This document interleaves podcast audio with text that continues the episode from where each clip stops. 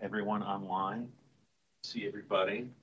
First meeting in August. It looks like some people are on vacation perhaps, and not, not as full a room as we've had in the past. Um, we've got another full agenda. Um, and I'm gonna do what I, I do at every meeting, uh, just reminding us why we're here. Hopefully by the end of this, you'll all memorize it. Emily, can you just advance? So um, we're looking to find areas of consensus. Uh, we've got to finalize all that really by October 1st. Uh, we're going to be delivering stuff at the state level by October 1st that can go to the Montgomery County delegation and also looking for elect, uh, recommendations at the county level that we can deliver by mid-October to the council, the executive, and the planning board. Next slide. Um, just a reminder of the ground rules. I I feel like the last few weeks we've done a good job of um, listening to each other, kind of paying close attention to uh, the different viewpoints, um, speaking uh, out when there, you have an issue of concern or building upon each other's work. And again, I look to it's not the sole job for me to do that. It's uh, everyone kind of contributing to the supported environment. Next slide. Um, so this is our first of two meetings in August. We meet again in about two weeks. Uh, all meetings here. Then we have three, three-hour meetings scheduled for September. Uh, hopefully we can be done before the 27th, but we'll see. So we've got it uh, on everybody's calendars.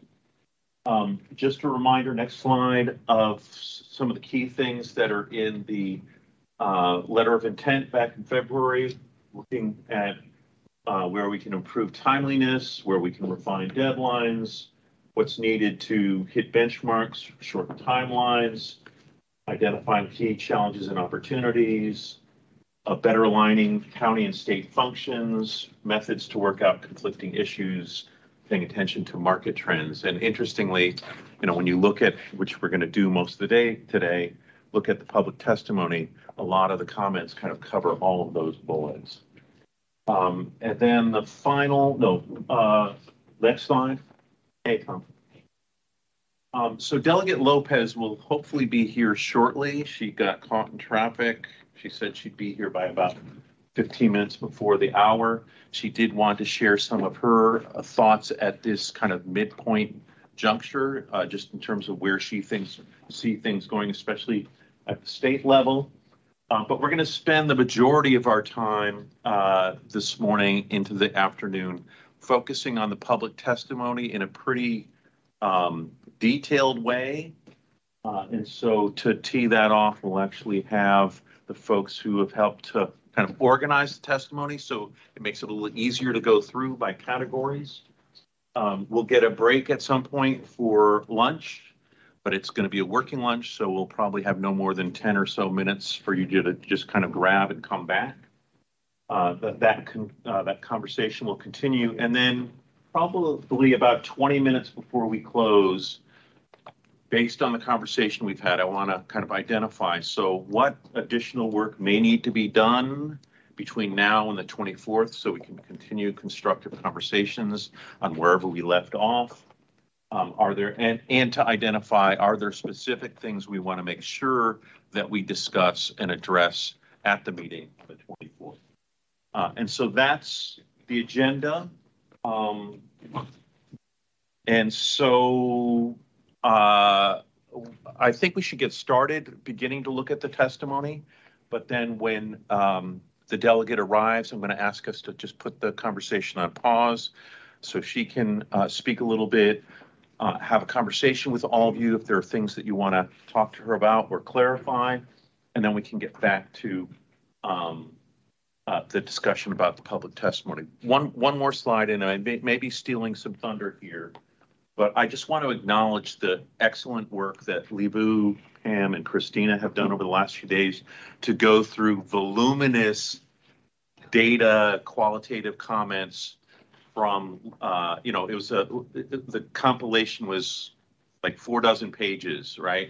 And trying to really kind of, for, and some of the testimony was very lengthy, you know, multiple pages, and trying to really get at, but what, what's the core thing that they're asking for or recommending?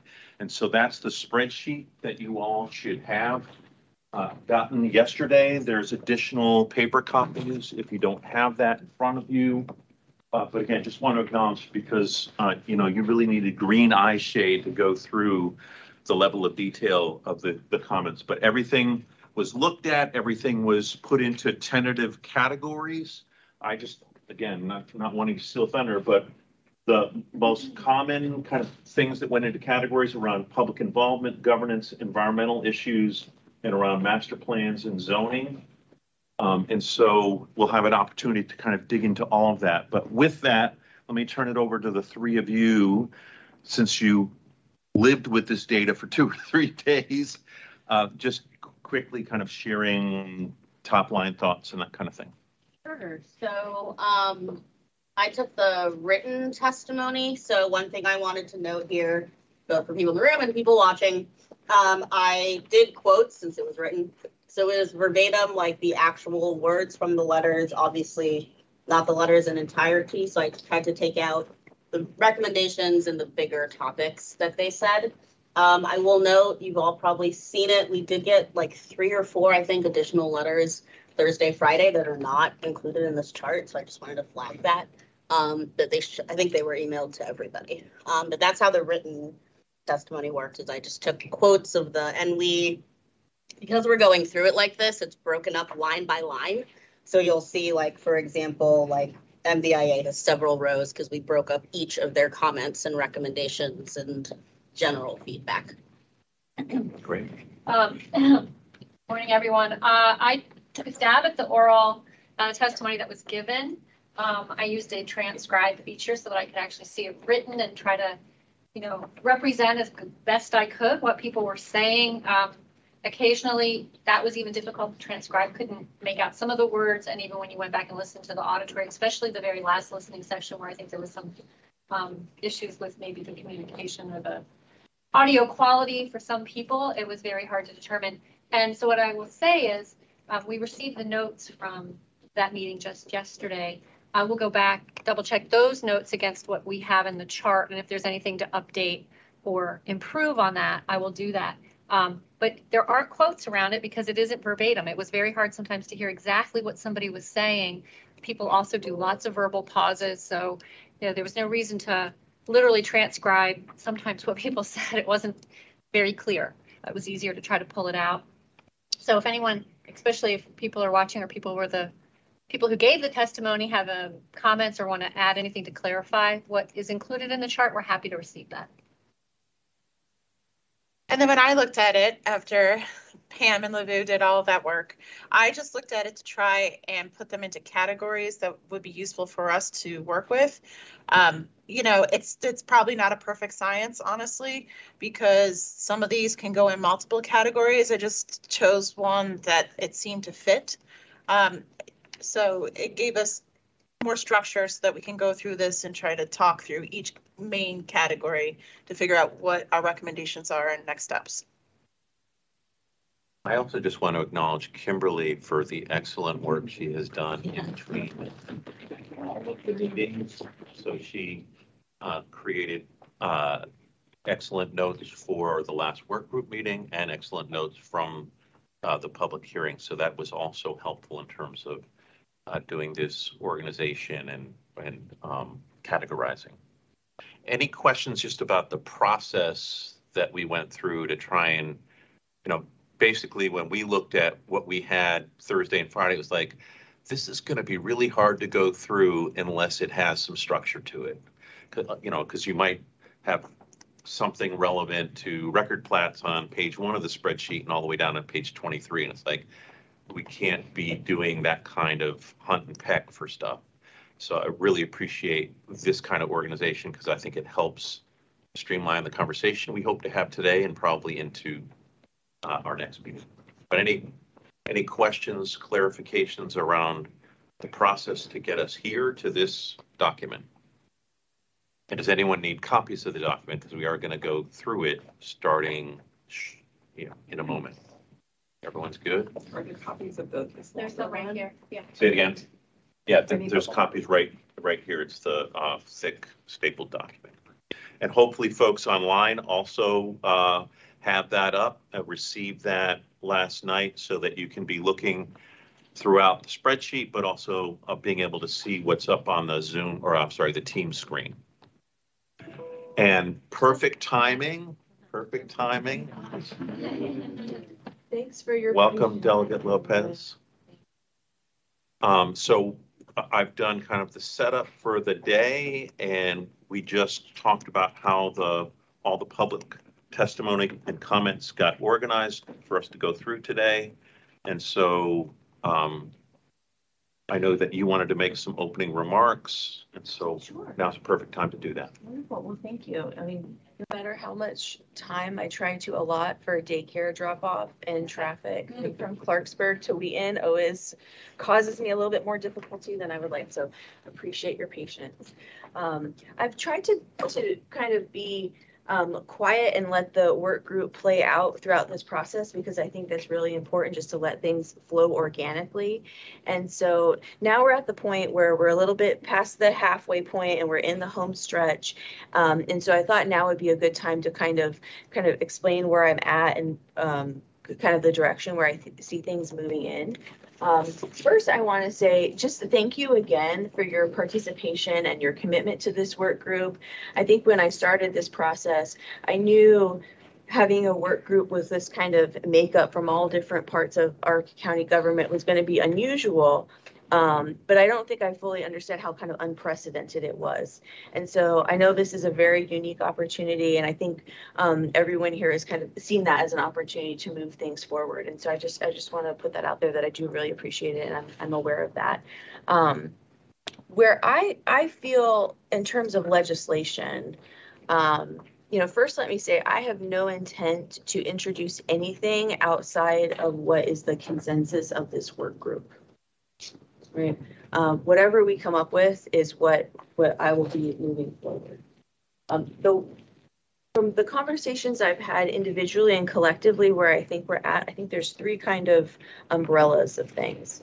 Um, the first piece of legislation has already been discussed here within the work group is trying to align um, the state highway administration's um, timeline to really what Montgomery County Department of Transportation's timeline looks like. From my understanding, that means moving from a 45-day cycle to a 30-day cycle. And so um, if there's someone here that I could task with figuring out what you want the specific you know, change to look like, I can work with our bill drafters to expedite that process so that way it will definitely clear what our deadline is. Um, so I don't, I don't want to volunteer or voluntold anyone, but let, let me know if, if that person is you and that's something you'd want to do. I mean, really, by like the end of the day, okay, perfect, Tom. Okay. Thank you, Don. Um, I, I want to be, um, like express urgency, but my chief of staff is on vacation this week. And so it probably like, it's going to take us a little bit of time to get everything like geared up too. Um, but it's a thing that's coming. Um, the second bill concept, uh, was brought up by the park and planning folks, and that is to change the plat recordation process to, uh, be streamlined. So I think there's only one approval as opposed to two. I'm giving the cliff notes of that, but I think that's the, the, the crux of that. And so I'll work with, with you folks to make sure that the legislation looks like how it's supposed to look. My goal is to do all of this upfront as tightly as possible, so we don't have to do twenty rounds of amendments and it can pass as cleanly as possible because it just slows down the process once we discover, you know, kinks down the road, right? Um, the third thing, and this is a bit more nebulous, um, from the public testimony, uh, it seems clear that there is a notification. Um, uh, there's concerns about the notification process. And I think any time when we can commit ourselves to transparency is, is time well spent. And so I don't know exactly, um, you know, what I would want to do there, but I know that there will have to be um, a short-term approach and then a long-term approach. You know, as a lawmaker, I only have certain tools and to me, it doesn't make sense to kind of shoehorn a notification process that will, might work for the next five years. That technology changes and the way people use information changes and our culture of how we share information changes. So it's not necessarily something I can say like, you know, we need five tweets and four posters, or, I mean, that doesn't make sense to have a bill like that. I think coming up with some short-term ways to address community concerns with a long-term look forward is like every five years we do maybe a, an audit that includes uh, community members or something along those lines. Right?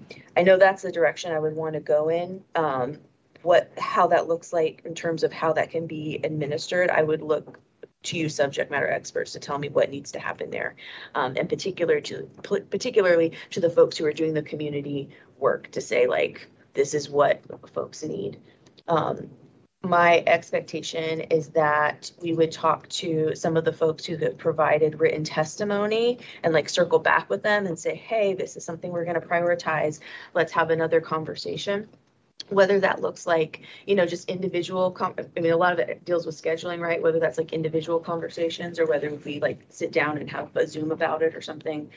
I'm, you know, I defer to other folks what might work, but I think there's there's people who um, have consistently expressed um, concerns about this, and this provides an opportunity to come up with some type of way of, um, you know, making sure our notification system actually meets the needs of our um, our community and how people use information. Um, for that third part, I don't know, I guess perhaps over the course of the day, when you're talking over the testimony, you can kind of come to some type of consensus about how to operationalize that. Uh, I really don't want to put any more work on your plate. I think there's a way to keep this process streamlined, like maybe, you know, we go over the, uh, the testimony, figure out how we're going to reach back out to folks we need to reach back out to, and then maybe meet sometime in between the next work group to come up with what specifically we should do. Does that sound fair? Yeah, I know that the most comments for a category that came in was what was termed public involvement, that will have kind of notification issues in it. Um, so, you know, I think part of what we have to do today and potentially into next time is to really, what, what are we hearing? Are we hearing different issues or same issues over and over again? And what implications does that have for how we do notifications in the future? So think we need to go kind of go through it. I, I know for me, I've scanned this, I haven't kind of internalized anything. So I think we all need to kind of do that, really understand what we're hearing uh, from public testimony, kind of what's consistent, where there's real diversity in terms of people's perspectives, and then see what makes the most sense. That would be, you know, so, and I'm sure, except perhaps the three uh, folks who really dug into the data over the last couple days, really don't even yet know what what all those public involvement comments are. So I think we need to digest that today. What I would just say is, um, so it, it might end up that there can be legislative changes related to all of that, and there could be internal process changes that the planning department would say, you know, this is our rules of procedure, this is how we do things, but we would change X, Y, and Z. It doesn't require legislation to do that, but also would be a response to community. So there could be both. Yeah, and I think that, that, that's something that's really important as we're moving into looking at what has been proposed to change is that there are going to be certain things, probably in the smaller pot, that go to the state level that can be put into bills. Um, and then at the county level, which is, I think, probably where most stuff will be directed, some are or perhaps county council legislation, but a lot can just potentially be internal in, internal operations, internal processes, uh, kind of cross collaboration. So I think that that's part of what we need to figure out as we go through this today is like what's really being asked and where kind of where does the onus of responsibility go if we really go forward with it. So, but any any questions for Delegate Lopez around what she's identified so far? No, I don't have any questions. Those are great ideas. And uh, it'll be our, our responsibility to, you know, flesh them out, give them more substance. Um, There's a, there was a lot of testimony on the plats. not as much as community involvement, but it's been raised a lot in the uh, development community. So um, take a very serious look. Sure. It sounds like there's already, you know, some momentum there and it's happening organically and, um, you know, I, I feel like that's, I don't, I don't ever want to call anything low hanging fruit because everything's more complicated than what it seems. And I'm discovering that even more and more with development. Um, but, um, it does feel like that's a, a good kind of, um, first step forward. And, you know, I care a lot about, um, you know, changes that might happen at the county level, but that's just not the area that I can do anything about. And so hopefully, you know, those conversations will continue on and, and great changes will continue. Diane, you had a question or a comment? Uh, Yeah, I just, I do have a comment. I, I think that it's important to recognize that in the conversations about record plats, that number one, there's one issue which I've seen overarching through the attorneys, the law firms who have commented and the developers have commented in the timelines that are involved on record plat. But I also think it's important to notice, note that there's only really one purpose for which um, DPS is is signing off on these plats for the most part, which has to do with the fact that it requires health sanitarian sign off. It's and the health sanitarians are designated under the state law, and that is delegated to um, DPS. There is a, a function that relates to um, making sure that there's proper sanitary systems in place both for the um, well and septic and the water and sewer. So I just think that before everybody goes to make changes, everybody needs to understand what it is. No, it's an important point. I think that's true for everything we consider here. And I, I just, I, I do want to mention, just on, on record plats, it is for a property owner, a small property owner, it is the thing that says where their property ends. And so, um, you know, we just have to make sure that there's enough public notice, notice to the adjacent property owners and, and those nearby, because, uh, it, it ultimately becomes, you know, how, how the property owner knows where the end of their property is. And, you know, it's, uh, people build fences and, you know, if they're not, if they're not clear about where your property ends, uh, uh, you end up with, with other problems. So, uh, Just have to make sure there's sufficient public notice, but that's one of the details that we can work through. Great, thanks, Tom. Anyone else? All right. Um, so why don't we begin going through the spreadsheet? Sharice, you should definitely join the table, please. We can slide down to make room. That'd be great.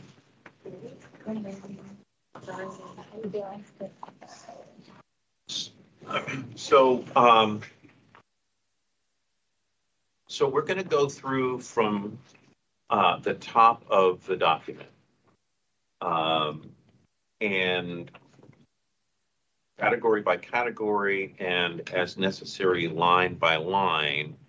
And I think, um, what we'd like to do as much as possible for each line is to understand kind of uh, where, where this is going in terms of direction, like is this moving to some kind of recommendation? Is this moving towards more research that needs to be done?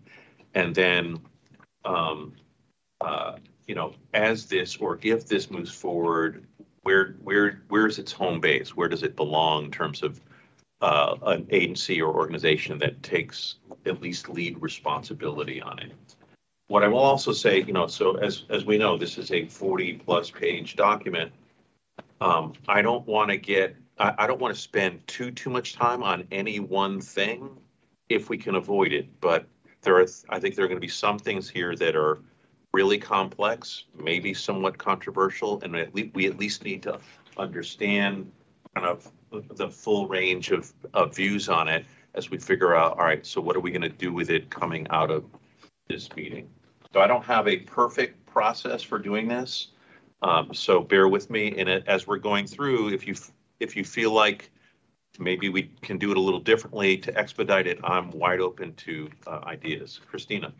So I actually, based off of what Delegate Lopez just said, what I would throw out there and see if everybody else is amenable to this is I would actually focus on those three items. You know, the first two are are right there and the notice, notice is down below and so is public input. Sure, we can do that. And, and really work on those because it sounds like those are the ones that we need, you know, something to come out of this with. And then after we do those, we can focus on the other items to figure out, you know, what next steps are on- on, on those ones. But, you know, I, I think it's, it's not a bad thing if we spend significant time working through those. Okay. How does, how does that sound to folks in terms of um, trying to align where we focus initially in this conversation with the areas that Delegate Lopez has identified?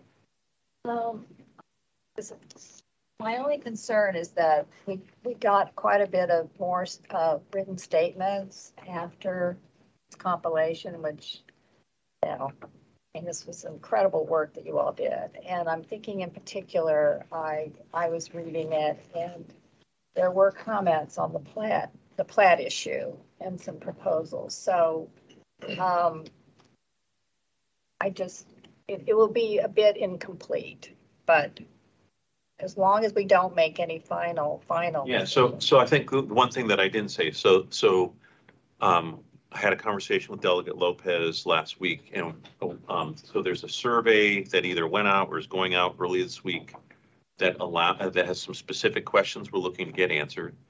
And we've extended the deadline for that, um, I think per, really per Kate's, was it Kate? No, I think it was, maybe it was Diane said last time. Um, people are on vacation, August is a tough time, they may not pay attention. So we're extending it till September first where people can fill out their survey if they feel like they want, they have important perspectives on the specific questions we're asking. So that's one. And that um, any other kind of public comment is also um, available to, for people to make until that same date, September 1st. So I don't think we consider anything final uh, today, for sure, uh, because we know we're going to get more.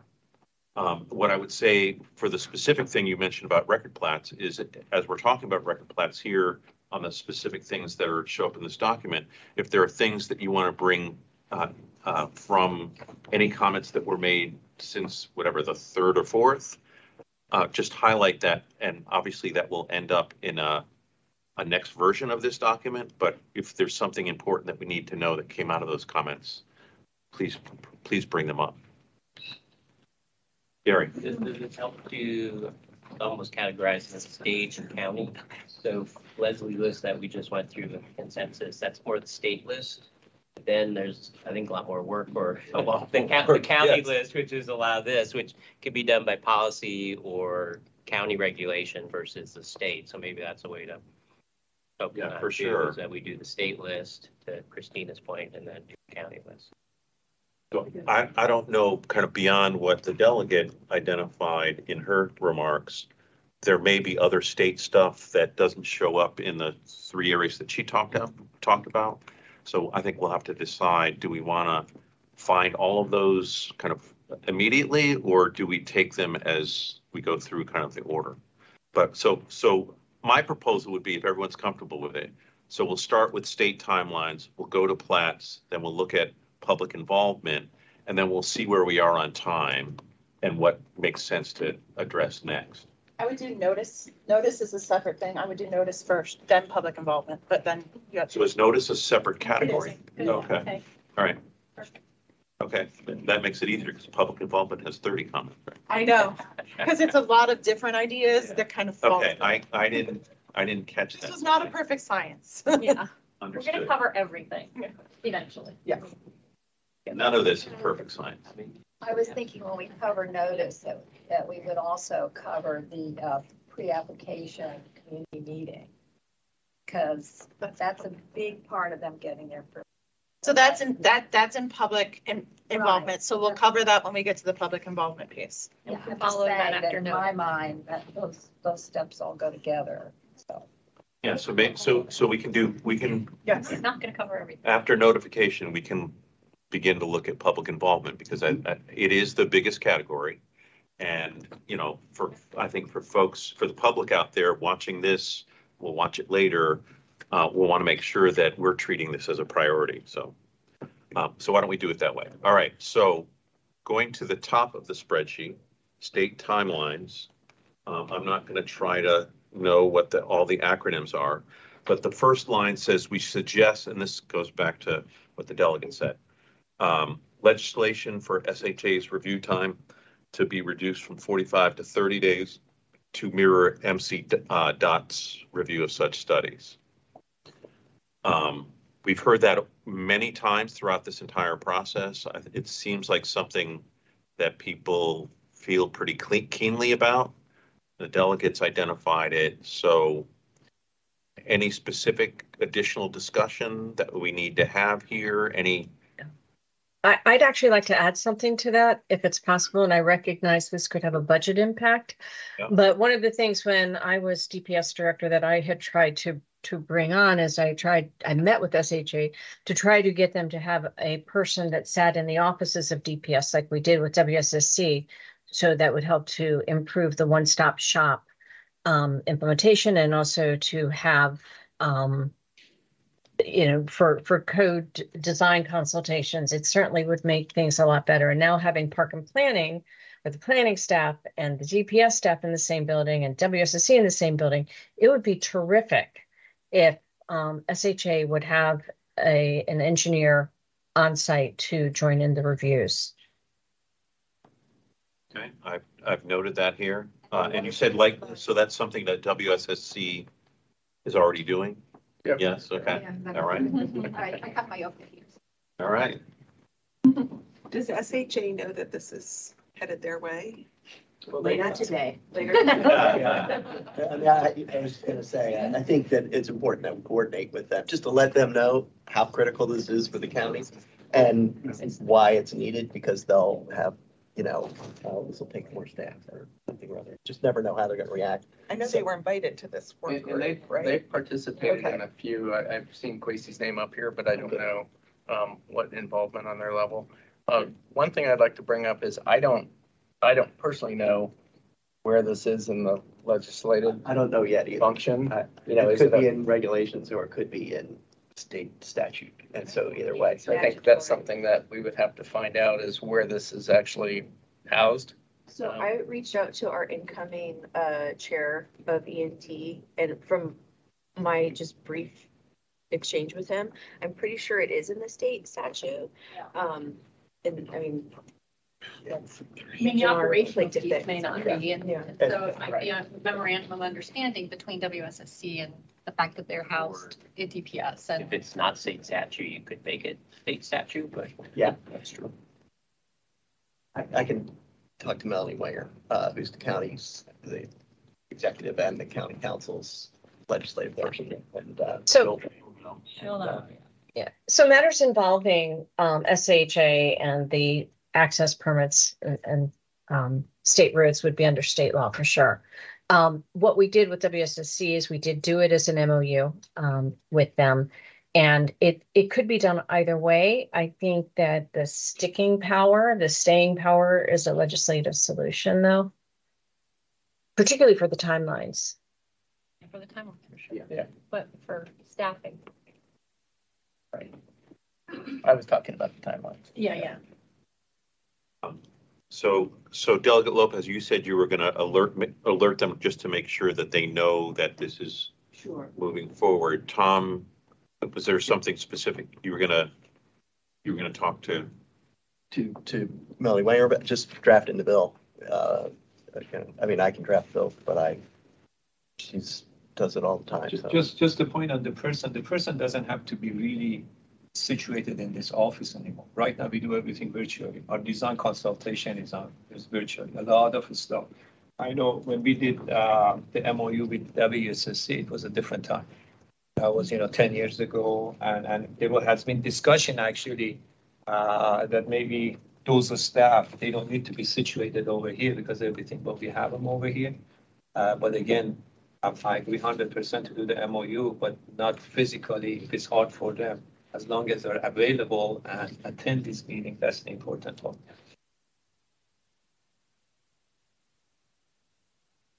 Okay.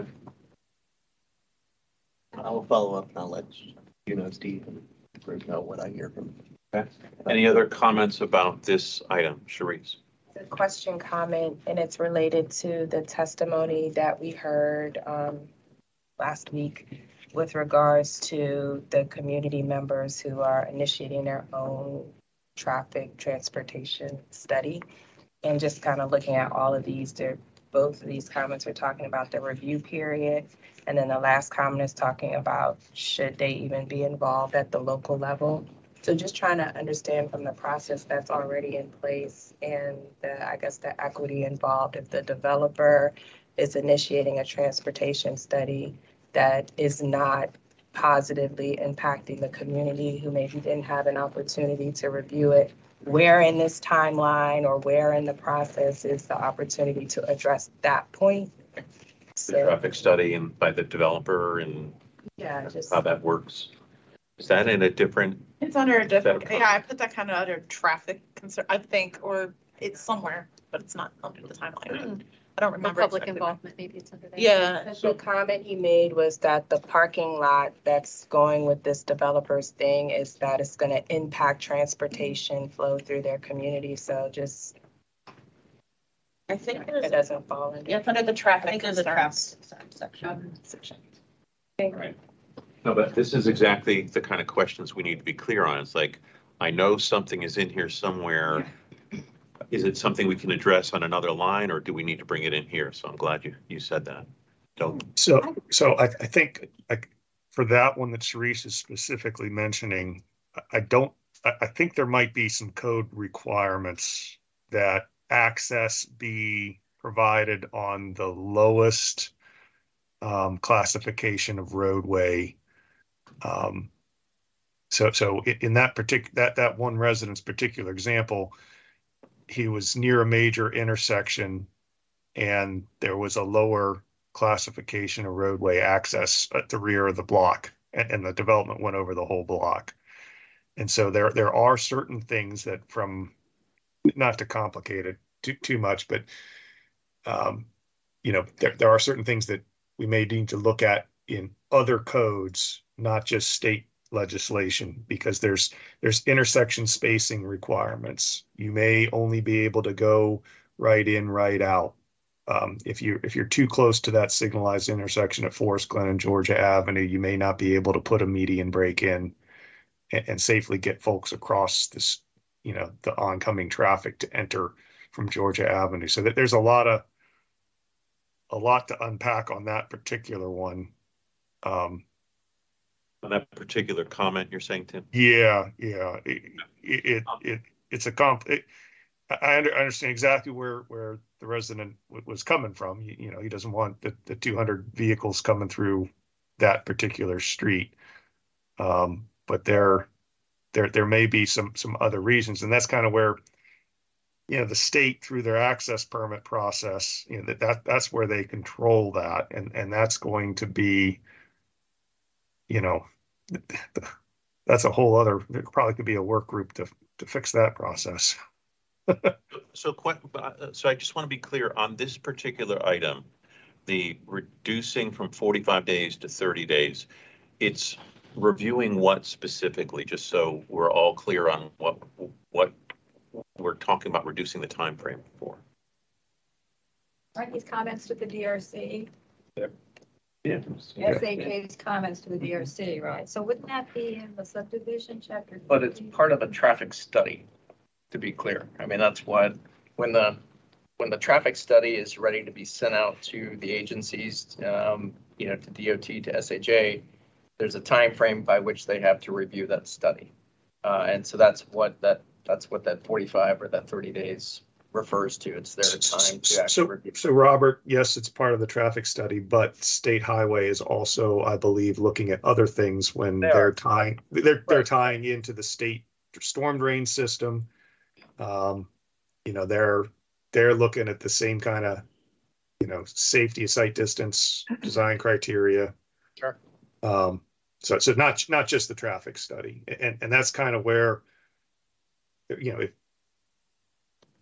the way SHA handles their, their reviews, they, they farm it out to all these different technical disciplines. And, and, you know, they, it's, it's always been a challenge. The state has had nu- numerous attempts to kind of improve their, their access, uh, management, you know, their, their, their, their access permit process. Um, and, and perhaps a legislative timeline would, would help with that, um, because I don't think they're adequately resourced for it. And then if there's anything that requires some creativity or deviation beyond, you know, the norm, um, getting, you know, their, their senior managers or, or their middle managers to a- approve stuff um, that, that is reasonable, but, you know, just not per one hundred percent by the book. Um, that, that's difficult for them. I just want to be, so, so there's a- number of tasks that SHA has to take on during their current forty-five days that we're talking about reducing to thirty.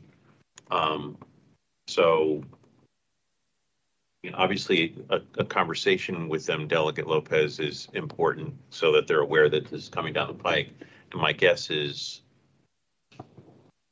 know this process at all. There may be some pushback and, and so just figuring out kind of how to negotiate and reconcile that. Yeah, that, that, that's, that's exactly the point I was trying to make is be Okay. ready for it so that when we propose it, we, we're, we're armed with the kind of counter arguments. Okay. I would ask for the, I'll be fast, for the good of the, the order, um, for folks who work in neighboring jurisdictions, do other county departments of transportations use a forty-five day timeline, or is it universally a thirty-day timeline? Like, is Montgomery County so fast that we're, Yeah, I think it var- it varies. Because say Gaithersburg has their own timeline with, and their planning commission meets twice a month versus Montgomery County Planning Commission meets, you know, every Thursday. So there, you know, that varies based on the the jurisdiction. so we wouldn't be, you know, it wouldn't be unheard of to ask for them to move to a thirty-day timeline because other jurisdictions do it. Yeah, and the county does it thirty days, so my, my, one comment I was gonna say is with the legislation, if by default, the, the state doesn't get to it in the thirty days, or they want to keep the forty-five days, that if, they- and sometimes they don't even review it in the forty-five days, they're like, we're overworked or whatever. But if by default, it would defer to a county review, that might be a way to expedite it and push them a little bit. Sure. But that's, that would be the, um, the fail-safe if, if they have the thirty days matches up, because that's, I think, the big thing matches up to the county calendar, but then if they don't respond or they don't review it in the thirty days, then would it default to the, you know, county's reviewing it anyway, so does the county review then supersede that? And if that works or not, I don't know. That sounds like a very diplomatic approach that they would appreciate, so I'll offer it. All right. Anything more to be said on this item? So Delegate Lopez is going to have a conversation with them. Tom, you're going to take a look at what the legislation might look like. Delegate Lopez, you'll circle back to us to let us know kind of any issues that may have come up by alerting them. Anything else that we need to be focused on doing between now and the 24th? Another layman's question. Just because I'm looking at the, looking at our little, you know, map and all that and trying to see, a lot of the conversations we're having, the ability for the groups to shorten their timelines could come from more effective site plan review and a lot of these things kind of happening, happening preliminarily. So my questions to the developers in the room, when it comes to the transportation study, before it gets to DRC review, before the application is submitted and formally accepted, where is there in your process an opportunity to maybe try to streamline some of these things? Does it already exist? Could it exist? Would it help? Spotlight's on you. What kind of streamline, which things? So we're talking about shortening the review of the transportation study. So if some of the issues that are causing the review to take as long as it is include community feedback or um, to Tim's point, storm drain management and any of those things, just from your experience, is there anything that you could do before the application or that can be done during site plan review when your application is submitted that could help to shorten the transportation review period? There's, a number of things that you have to do before you submit. And part of that is you have to meet with park and planning. There's a scoping meeting. And there's agreement with the traffic engineer on a scoping letter. So that there's, there's like a, a pre or a preliminary review because you have to agree, are you, are you studying five intersections or a hundred intersections? And that's all before you submit. Um, the other thing, which is a twist, is the, for the, the code, you can't do traffic counts during the summer or holidays because, you know, you know, cars aren't on the road, so that's, that's something you have to factor in when you submit. So like if I wanted to do a traffic study right now, I can't because, you know, kids are out of school, so less traffic on the road. So that, that's in the mix, but all that's done, yeah, you know, that's six months before you actually submit. And then when you submit DRC, that's, you want this thirty day or forty-five days, that's what we're trying to think up that review after you've done all that preliminary work and study. Can I just follow up a question? That- So that's one of those pre-application processes that you all have to deal with, which, do we have like, do we have a timeline for that where, I mean, for all the stuff that you do before the application goes in? Um, I mean, I know that we've talked about a lot of these, but, but I just, um, what do you start with when you first go to park and planning or, or to DOT? I mean, and, and then what are the steps you have to do? So there's a scope meeting. Is that the first step or is there some? And, and I know a lot of this is like working things out informally can be a big benefit. But just for us to know how, how that process works, which things do you do? And I don't want to get off, too far off topic on this, but I think that question kind of, When we get to intake, maybe that's where we get Okay, the weeds on okay, that, that's because a great. lot of stuff you can run parallel, like the traffic engineer will run with the traffic study and the scoping letter and all that, that has to be worked out before. Yeah. But then we talk about natural resource inventory, there, you know, there's some public meetings, you know, outreach meetings, that's, maybe that's all more with intake that we get in those details. Is the traffic study part of intake? Yeah, because that, you have to submit that, that's one of those things on the checklist that you have to submit, mo, for subdivision, you have to submit a traffic study. There's a de minimis rule, but that's for really small you know, applications. Did you want to add anything to either one of those questions or? No, but I, I mean, I would have to agree with Gary that there's a lot of things that you try to run in parallel because that helps to save you time in the long run. So you have a traffic engineer that's doing all your traffic work, you have an environmental person that's doing all your, you know, MDE stuff and trying to get, you know, your forest stand delineations and things like that. You have your civil that's kind of do this. You have a bunch of people working in parallel. And a lot of these things you just kind of manage internally and you kind of have a target date of when you want to submit and you just kind of try to manage to that and you kind of set expectations along the way. So there's really no formalized process that we go through. It varies from project to project. And to Gary's point too, there's certain times when you can't do certain things. So advocating for year-round schools so traffic studies can be done all summer is probably not. on the- That's the only reason. It's a different. Right, it's a We won't count holidays either, that's another discussion. Really, none of my business, so. All right, so moving on to line two.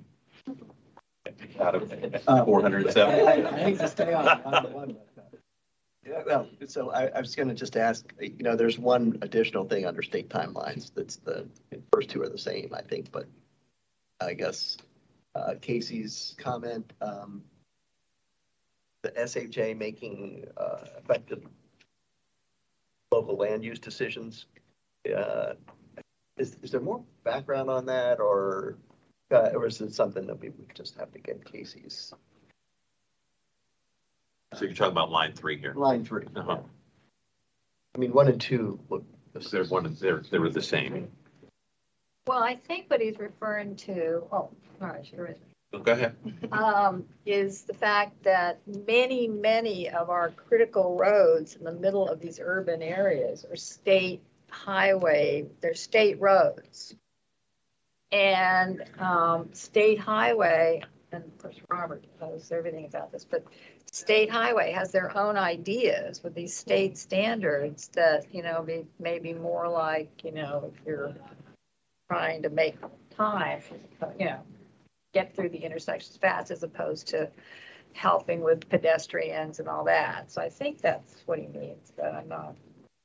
Yeah, I think, and maybe I might defer to Tim as well, but you know, the, I think part of the, the analysis in some of these downtown areas, Silver Spring, even Wheaton, Bethesda, where you do have Pike and Rose, where you have state roads running through.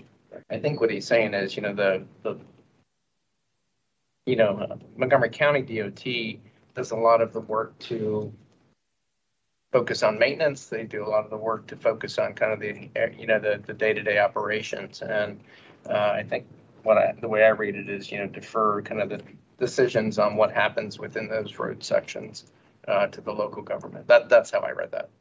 Okay, so Yeah. it's just a matter of like slowing traffic for a Well, it place it like may Pike not just Road. be slowing traffic. It may be, you know, uh, pedestrian safety. It might be certain streetscape improvements.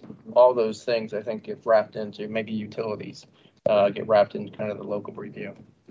Yeah. Sure. I, I think the way I took Casey's comment was, you know, tr- congestion, travel times, mobility. There's a there's a it's there's a relationship between land use and transportation networks, and and you can't divorce the two because if you you know if if you if you plan for you know an inadequate you know transportation network but you know want to achieve all, all this density and, and you, you're making assumptions based off of travel mode choices and things like that that people are going to to choose you know it you're, you're going to you know it's, it's not going to work unless there is some level of, of realism um, you know the county and planning are less concerned about congestion i think as a as a metric we're, we're more concerned about um, mobility. Um, we're concerned about, you know, having transit. We're concerned about having alternate modes uh, to get to the, you know, serve people regardless of how they choose to get to the, you know, what what, what mode they choose to use. Um, you know, Vision Zero is a component of it for for us. Um, and, and I think where the state they're coming on board with a lot of these things, but they're they have also this responsibility for um, you know inter intrastate and interstate um, travel, and you know an example might be something like US 29, which is a US route, and, and it's a it's a it's a it's a freight route, and it is you know an important corridor between you know, Howard County, Baltimore, you know, going down even in, into the district and into Virginia, you know, um, and, points north as well. So they have this focus um, that it, it, it has a bigger picture in mind, like a 30,000 foot view. And, and that is going to be in direct conflict with some things that, you know, we might envision from a land use perspective for what, what US 29 could look like as far as number of lanes, whether it's a boulevard, you know, that, that kind of stuff. Um, so I, think that's where Casey was going with that. Um, because, you know, their their management of that that's their road, it's their corridor. They've got a they've got these other things beyond Montgomery County that they're concerned about, but that that can can impact the effectiveness of, of the land use decisions that we're making. Um, So it also, um, Tim, don't forget too, um, I think Casey may also be thinking about on-street parking because, and, and also design speeds. So, which goes into, a lot of times comes up in the urban areas. The And they're making progress in this. They've adopted some context sensitive solutions that are, are similar to our complete streets design guide. They're, Okay, they're, they're not nearly as, I mean, they're, they're following us. They ask us tons of questions. Um, but, you know, it's, um, they, they do have these other responsibilities that, that have to be, be balanced. And I think just, just telling them to butt out. Um, I, I- don't know, some of their responsibilities are, are important considerations from a state perspective.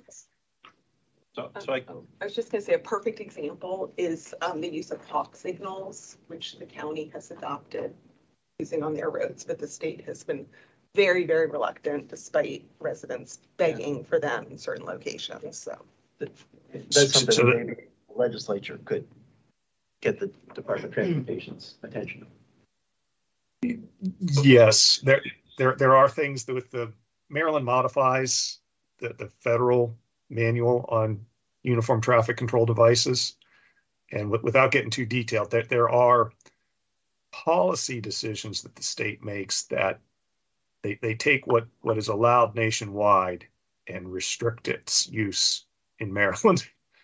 And, um, you know, perhaps there are things that, that could be done at the policy level that that would make things more congruent with what you know we know work in other jurisdictions that we'd love to implement here um, but that we're we're unable to do because we the way we've written our own state regulations I mean, I want to make sure that, so, but that you, you, we're talking about traffic signals or? Yeah, the example is the hawk signal. Or pedestrian activated. Yeah, pedestrian activated red light signals. Well and, and some of that's even driven by WTOP you know we had to change state law because WTOP kept on saying that you treat a a traffic signal that's out as a four-way stop, which wasn't in concurrence with state law. So now any dark signal now you have to stop at.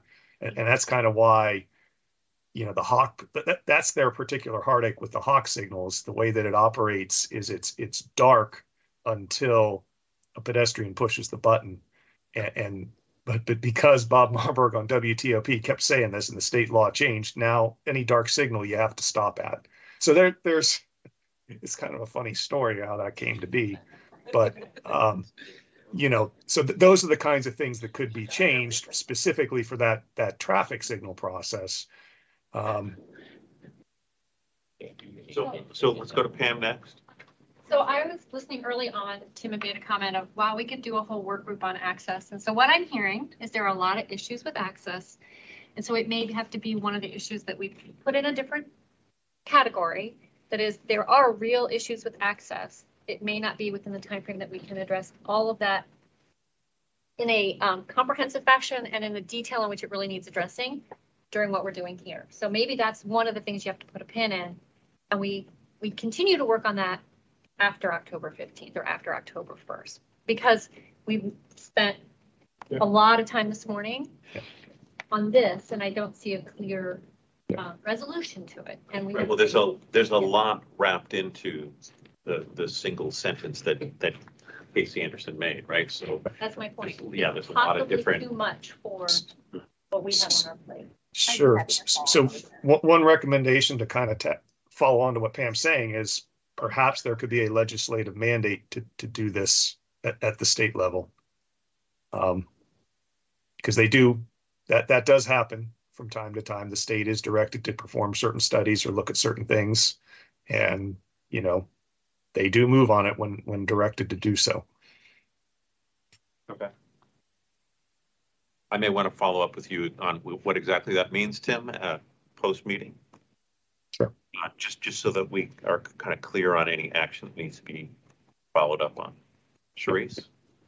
Yeah, just, uh, I'm, I'm in a squeaky wheel mode this Yeah. morning. I feel like I'm talking a whole lot, but really I am trying to unpack the things and see where there's opportunity to, I don't know, fix whatever is not working effectively. So Gary made the comment, and I'm asking again a process question. So if we take a corridor like 29, or if we take New Hampshire Avenue that stretches from, you know, one section to the other section, and you have multiple developers and developments in progress, do you, can you reuse traffic studies? Do the people who are reviewing the traffic studies say, okay, we have already studied this section of New Hampshire Avenue for this development over here, we can use some of the content from that, which may help to shorten this period, but specifically for their intersection and da da da da, that's a little more granular. Can you tell me if that? So I'll, try to answer as best I can. I'm not the traffic engineer, but, uh, um, but I, when, when the scoping study is performed, and that's actually coordinated with DOT as well by our office, um, we have usually the traffic consultant saying, this is what our development that would be coming in is going to try and achieve, the number of units, square footage, whatever, whatever that might be. And there's a, a, like a first tier of uh, intersections that would be studied that are more on the local level. And then it goes out beyond that to look at other intersections that might be impacted by that development. So that's the first part of it. And I think hopefully that answers one part of your question. The other part is um, that development would have to take into account other nearby development that's come in too. Uh, or anything that might be in the queue that has come in, uh, that may not have been approved, but, you know, is still kind of in that, that pipeline, so to speak. Uh, and so that might, it might stretch it out and go beyond the local or the more regional intersections to other ones that have been impacted as well. Um, so there is a, there's a number of, uh, um, studies and evaluations that are done. Money. Thumbs up. Okay. I- I'm done. Does that answer, does that answer your question, Uh, Ms. Do you have those privileges that you can just do? I don't know, I don't What kill it did- on what the but you gotta be careful.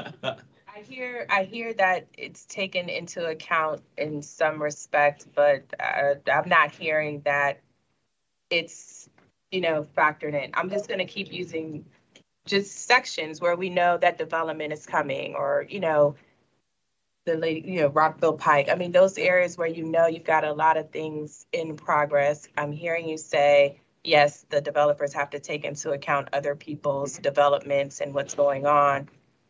What I think I'm looking for is, can the content from one traffic study be plugged in somewhere to that magic machine, you know, that says, this is what can be done here, here, here, that might inform the person who's reviewing the study specifically for, you know, for a specific development, but they can take into account some of the bigger things that have already been addressed or factored And I think the short answer is it does. Okay. Uh, but, you know, with some caveats, so if I had a development that's at, um, uh, you know, down by the Trader Joe's and, uh, you know, on twenty-nine, it probably wouldn't to take into account a development in Burtonsville.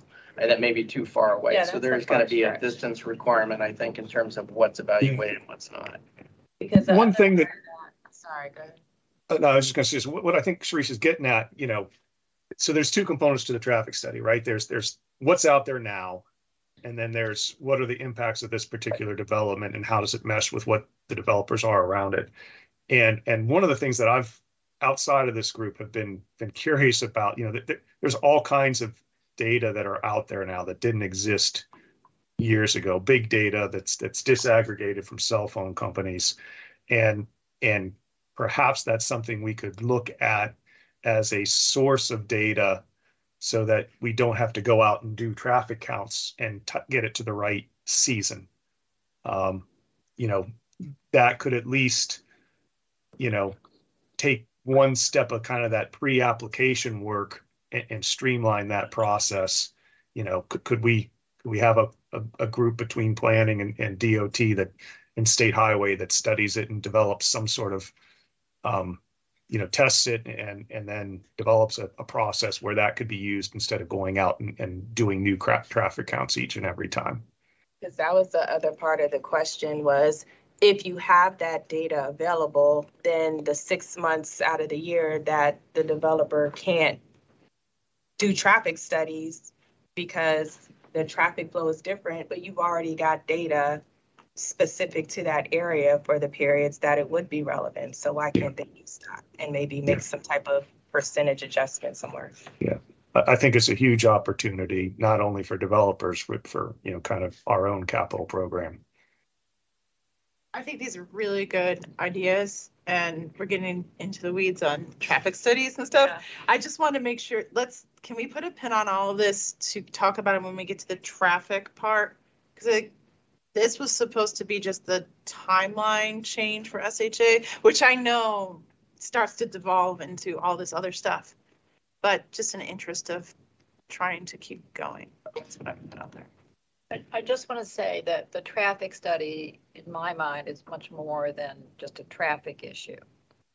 Because this is something where the community, as long as I can remember, has been concerned about these traffic studies and the basis for them. and How they do the counts and all the methodology of it, and because it's the basis then for a lot of decisions.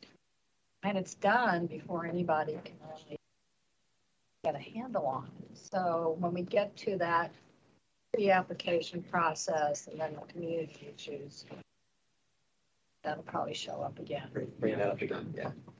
So, it's- but traffic studies is not a subcategory on its own in here, is that No, right? it's just, kind of- I mean, like I said, I put these things into giant. Into big categories. Okay, so Good, but does traffic study fall under the transportation study or am I, I- I could be totally mixed, you know, terminology is a huge thing in this county. If you use the word wrong, then people start thinking one thing totally different. I know. So is. I think I put that under like traffic There's traffic concerns. concerns, yeah. I think that's where I, put that sort of thing.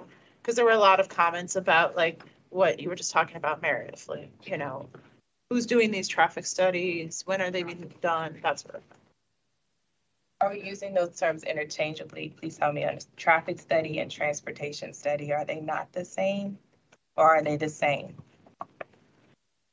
Because if they're the same, then that's what we're talking about, right? If we want to say shorten your period for review, then you want to have the argument of how they can shorten the period for review when you get the pushback. So that's why I'm asking the questions to understand the, the precursor to the process. But if I'm using the terminology wrong, tell me, mm-hmm. because I do that. the, the, and I'm, I'm with you, Sharice, in terms of, you you know, not fully understanding all the terminology, but in terms of the 45 to 30 days, that's like a transportation review, right? Traffic study is something that happens to like look in real detail on what's going on in and around the development, how it impacts crosswalks, all that kind of stuff, right? So traffic studies are separate from this 45 day and 30 day transportation review. Yeah, this is like a review time, time period versus the study, which is, you know, part of what they're reviewing, obviously. But that's being done The separate from traffic this. review leads into the transportation review. It's one of the things we're Study looking leads at. into the- I mean, it's really just to sync it with what the county's doing. The county has thirty days to look at the same material. And this is just about, can the state look at the exact same material in thirty days instead of forty-five? It's that simple. And all these other idiosyncrasies of traffic studies and public participation and all that, really valid. And we'll get to it when we go for the question. So, so oh, I want to make sure I'm tracking. So the next thing we said we were going to talk about was the notifications. Is that what we said? Or No, plats? plats. Plats, okay. All right, so plats is the next category down in your sheet if you're looking at your own. Um, and I, by my count, there's 12 comments. I don't know how similar or different they all are. So looking at the one, the first one from Miles and Stockbridge, Ju- July 12th written. It's one of I'd like to jump in on that one if I may. Yeah, no surprise there, right? No, um, so th- this is the ownership plats, which is different than the record plats. And I think it's important that everybody understand that. So when you come in, in order to subdivide land, you you come in with your plans and you're showing where all your utilities are going to go. You're going to show where all your fire accesses are. You're going to show how the it all operates together, and then you're going to have your your record plat, which is going to create a subdivided lot. Now, what happens is sometimes, and it used to be this was only done to accommodate lending situations. Now, what happens is somebody may want to do something called an ownership plat. So they may want to come in and separate ownership within a subdivided lot, which requires a really careful analysis. And I would put this off into a different topic because this starts to in- involve, okay, the assumptions that you had about utility services and how it's serving, um, fire suppression, how it's serving between different buildings within the same lot, um, access, a lot of assumptions because once you separate it into different ownerships, then you also have to make sure that you have the proper easements and all the other things that are after the fact from how the original subdivision um, decisions were made. So I would encourage us to move to a different um, take on the overall record plat issue versus ownership plats, which is more complicated. It also involves with degrees of separation from from fire code purposes. Um, if you allow something else to be constructed on a lot, what can happen with fire code purposes? It's just a very complicated issue. So I agree completely with what Diane was just saying, and um, I I suggest that we just put as kind of next steps jurisdictions that planning will take a further look at this, but outside of this work group, it's not, uh, you know. Yeah, I agree with that. And also, I think it's almost like a complaint saying, you know, the statute authorizes you all not doing it. You're not issuing the ownership plats, but it's completely off the subject of the record. They're way more involved. They're way more involved. And the whole point of the state law and the whole legal process for subdivision is to address orderly development. And then this is an after the fact thing that comes in, which can have a lot of complexities based on the decisions that were made through the original organized process. Right, so, so can we all agree that we're not going to be addressing this in this process and planning will take a look at it outside of this process? Yes? Okay. This is very much a DPS issue. Very, very much a DPS. This is. This involves- They draw some imaginary line, you know, this is the ownership lot, they have, you know. Yeah. That. It is. Subdividing without doing the We resubdivision. have, we have a lot of problems with them too. I mean, people try to use them as real subdivisions. That's the Mhm. problem. So. Right. So this should be a joint thing that DPS, if, if it's not, this would not be relegated to planning. This has to involve DPS as well. That's fine, but it's gonna be outside of this work group is my, my main Yeah. point. I got that. Totally agree. Okay, second one. Similar to administrative subdivision plans. So that, this is one of the changes I think we can make in Prince George's County, and it's in the land use article. The minor subdivisions go directly to the planning director to sign. And so I think we can easily make this change here. It would, you know, it would streamline the process here, and it would just be the exact same. We would mirror the language that um, is already in the land use article for Prince George's, and we just would include Montgomery as well. So it's a change in your rules. No, this is a change to state It's in the law. land use article. Can I just ask a question, Oh. Christina, about that? Yes. Uh, So what's the, what's the standard for when it's a minor subdivision or an Yeah. administrative subdivision or major subdivision? So just how do you, how are those? There's different categories, and I could pull up the law to look, but, um, I mean, a minor is very, very minor. Like, say you and your neighbor decided to shift your, your line a little bit between the two of you for some reason, or you're consolidating Or the fence that was built. for the top. fence that was built. Um, For the Driveway that. Yeah, the driveway that went over. Yeah. I'd, I'd have to like pull it up to give you Yeah, no, exact that's- examples, but it, it, it's But- minor, minor along those, those lines. So it's number of properties or an amount of space or it's, is it subjective? It's both. It's, it's not really subjective, it's Okay. very specific, what Okay. can and cannot. Yeah. And administrative is just for a mistake. Administrative, no, administrative is one level up. Administrative, you know, you can, you can go through, you can have a certain amount of lots, a small amount of lots, you know, that can go through administrative subdivision. Right. Um, and that has a little bit more to it than a minor does. Okay. Yeah. The minor subdivision is different. than Minor's the smallest. Yes, And it's different in the statute. yes.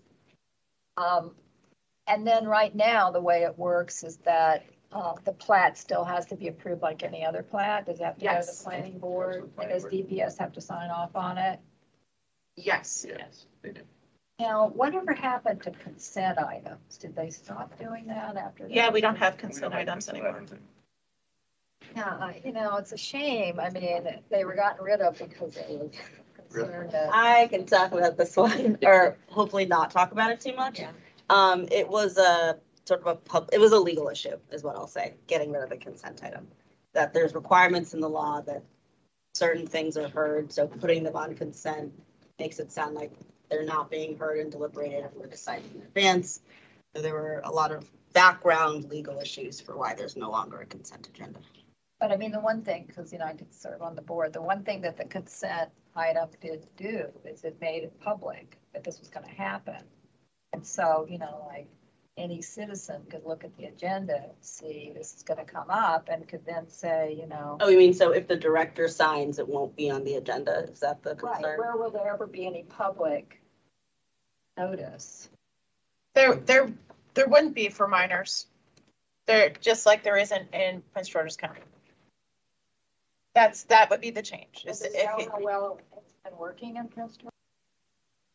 Yes, I did ask over there and apparently it has been working pretty well. So, um, I asked how they did it. Good, because I, I think the, the worry would be whether, you know, if two neighbors agree, but it affects the neighbor on the other side. That would be problematic.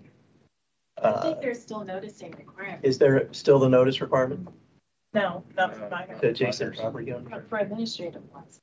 Or But I'm not administrative? talking about administrative, though. Yeah, I'm yeah, talking about minors. Okay. I guess I would Administrative say is goes through the na- normal process still. I would need a little more information, and then the other thing is, is did anybody else ask for this, or is this just this one law firm that wanted? I don't remember this being flagged as a problem. This is an idea that we also thought of internally, just as an idea for streamlining, since the idea for this whole group is to, how can we streamline some of these things? This seems like an easy way, since I, you know, our sister jurisdiction already does it this way and hasn't run into any issues with it. Um, it's already in the state land use article that calls it out where you can do it this way. Um, so that's it, it's the change that we're putting out there for everybody to consider because we thought it might be an easy change to make to help streamline the process. Guess I'd rather deal with the big issue of how we deal with regular record plats, and then this is like a subset of that, sort of. That's next on the list too. This is just the So, first. so there's, a there's twelve different things here on record plat, so I, I would say, let's, let's put a pin on this, so, um, there's kind of a proposal here that this would be an easy change to make following kind of the sister planning department in Prince George's. Let's see what else is in here and, and under record plats and see if this, That's fine, but can I just put out there for everybody to understand what's a minor? So, because I looked it up in the code. Minor lot line adjustments, so what I was already talking about, where two neighbors are kind of saying, oh, your fence is here, let's, I'll pay you money and we'll move the lot line a little bit. Conversion of an outlot into a lot, if it meets certain criteria. an outlot into a what? Lot. There, yeah, a consolidation of, so you have two lots and now you want to consolidate them um, into one. And then a subdivision to reflect an ownership change. So the one, one that, um, me is not insignificant is the outlot. You know, the outlot is kind of like when you divided up the cake and you, you got all your lots for the subdivisions, and there's a little piece of land there that didn't quite meet the dimensions. And it's like a pie shaped something, and it doesn't quite, but it's sitting there, and then the question is, can it then be developed as a regular lot? And, uh, it can be controversial. Certainly within the outlot case. I don't think I've ever seen a minor have any, I could be wrong, but I don't think I've ever seen a minor have anybody come out on it, but maybe. Um, what we can do is I could send around this provision that lists all the different ones. It- You know, ownership plats are on here, plat of correction, three fifty-eight parcel, that sort of thing. If you want to look at it. So, so we, uh, we have a, a question, I, I can't see who it is, it's, Alan Suka. Yeah, um, just, just as an aside, and I don't want to do too many of these, but, um, a conversion of an outlot into a lot, outlots are created for a variety of reasons. They're just not, not necessarily just the leftovers. Um, an outlot might be created because your subdivision is going in on septic systems and the outlot doesn't perk. Um, so it can, it can be significant in the sense that you're creating a new building lot. Right, that's what you're doing with it, correct. So i- is, is it possible to just exclude something like that? Because that is a problem with for septic systems. I mean, I I know in other counties that, that's a real problem. What, what's the problem? When you try to convert something to a subdivision where it doesn't perk. You No, but it would be, it would have to perk in order to convert it. Right. So that outlot, outlot might have been converted, that might have been created 20, 30 years ago. Uh-huh. And then they come in and maybe there's new technology, new systems that they're using. Um, and now it perks. And so that, that, again, that may be one of the has to perk, it criteria. Still has to go through Still DPS. has to Still go has to do all yep. of that. What about lots that are sort of not necessarily leftover, but like um unused right of ways?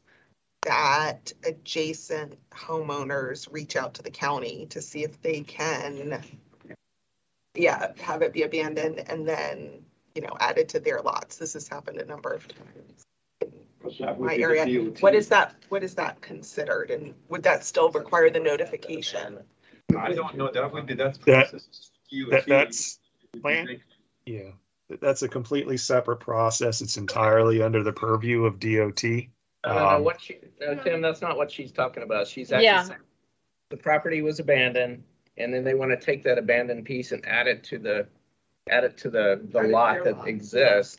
Is that considered like? And that's outright- usually a requirement that goes into the opinion that it be, that um, Yeah. when, when the lot, when the public right of way is abandoned, there is a requirement that it then be um, replatted. The issue is though, that when it is abandoned, if it was a dedicated public right of way, usually it would go from center line to one property and center line to another property. And so if your question is, can you do it as an inform, more of an informal process?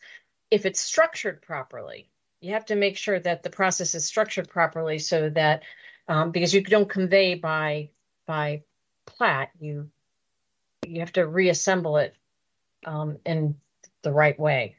Diana I think she's asking if that were to happen, would it go through a minor or an administrative? Um, I think it's going, it's either a minor or administrative and I'm. Right. to think it is.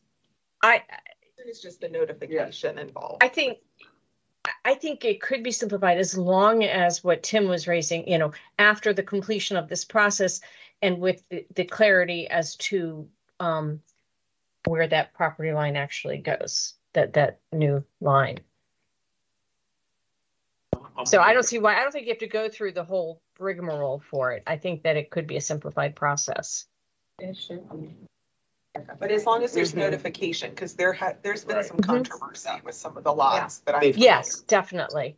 And there's also sometimes, the other thing, the other thing is that a lot of times there will be um easements that are required as part of it too.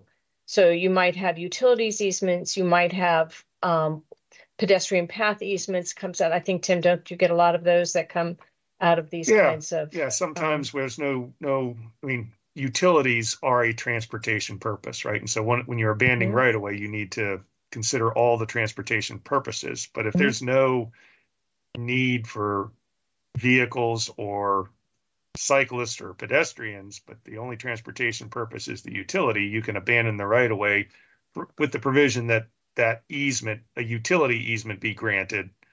Or, or, you know, you may even do a partial abandonment of the right of way. Um, lots of different variations there. But this would be one again that could circle back to having an offline conversation about how, is there a way to do this effectively and what should be the factors to consider um, at the conclusion of a process without it having necessarily, I don't know, but I could also see how the community can get pretty ginned up. Um, and they, but they will have already had a public hearing, to be clear. Because in order for a public right of way to be abandoned, there would be a public hearing that would be conducted by the executive, and then it would also go over to the county council as well. So there's a lot of process already involved there. Yes, but people are always looking for the planning board for what the process, and they're, they're not watching usually abandonment notices and exact. So I'm wondering if I can put this on pause just to ask a question. Is, as we're thinking about record plat issues, is this particular issue like of critical importance? I, I want to make sure that we, we get to kind of the heart of the matter here on record plats, and this feels a little on the periphery to me. So a- a little bit, but this is one of the changes we can make to state law, and she wants to, she wanted us to come up with changes we can make to state law. There are minimal changes we can make to state law. This So this is a state law implication here. Yes. Also, if the intent of the work group is to be making us more economically competitive, and we have a county right next door that's doing something faster and easier for a developer, that is another thing that moves them over there instead of over here. It's still though, you're talking about so few of these. Mm. So it shouldn't be as big a problem if there's so few. Yeah, that was my thought. If there aren't many, then it seems like it should be an easy, doable change. Well, I. Can we, can we take, maybe, can maybe take this offline because it is, it's a big deal if it's your neighbor. Right. And they've got not quite enough land to subdivide, but they want to get part of the right of way and then they can have two houses. Or, But and then, that still has to get approved, right? you you know, mean, where, where does that go in the process? If you, But that's not usually the abandoned- case though, Tom. I mean, okay, I mean, usually they're just adding property so they can So they have that more land property to mow, to their, right. you know, their, open- you know, their, their individual lot. I can't say that it doesn't happen in certain circumstances, but I don't think we typically see many of those instances where it's gone through an abandonment and all of a sudden they come back and they're subdividing it. They, they probably wouldn't get too much out of it. Uh, most of the ones we see are small stubs, uh, where the right of way kind of ends at their property and it's two prop, two lots on each side that just want that right of way.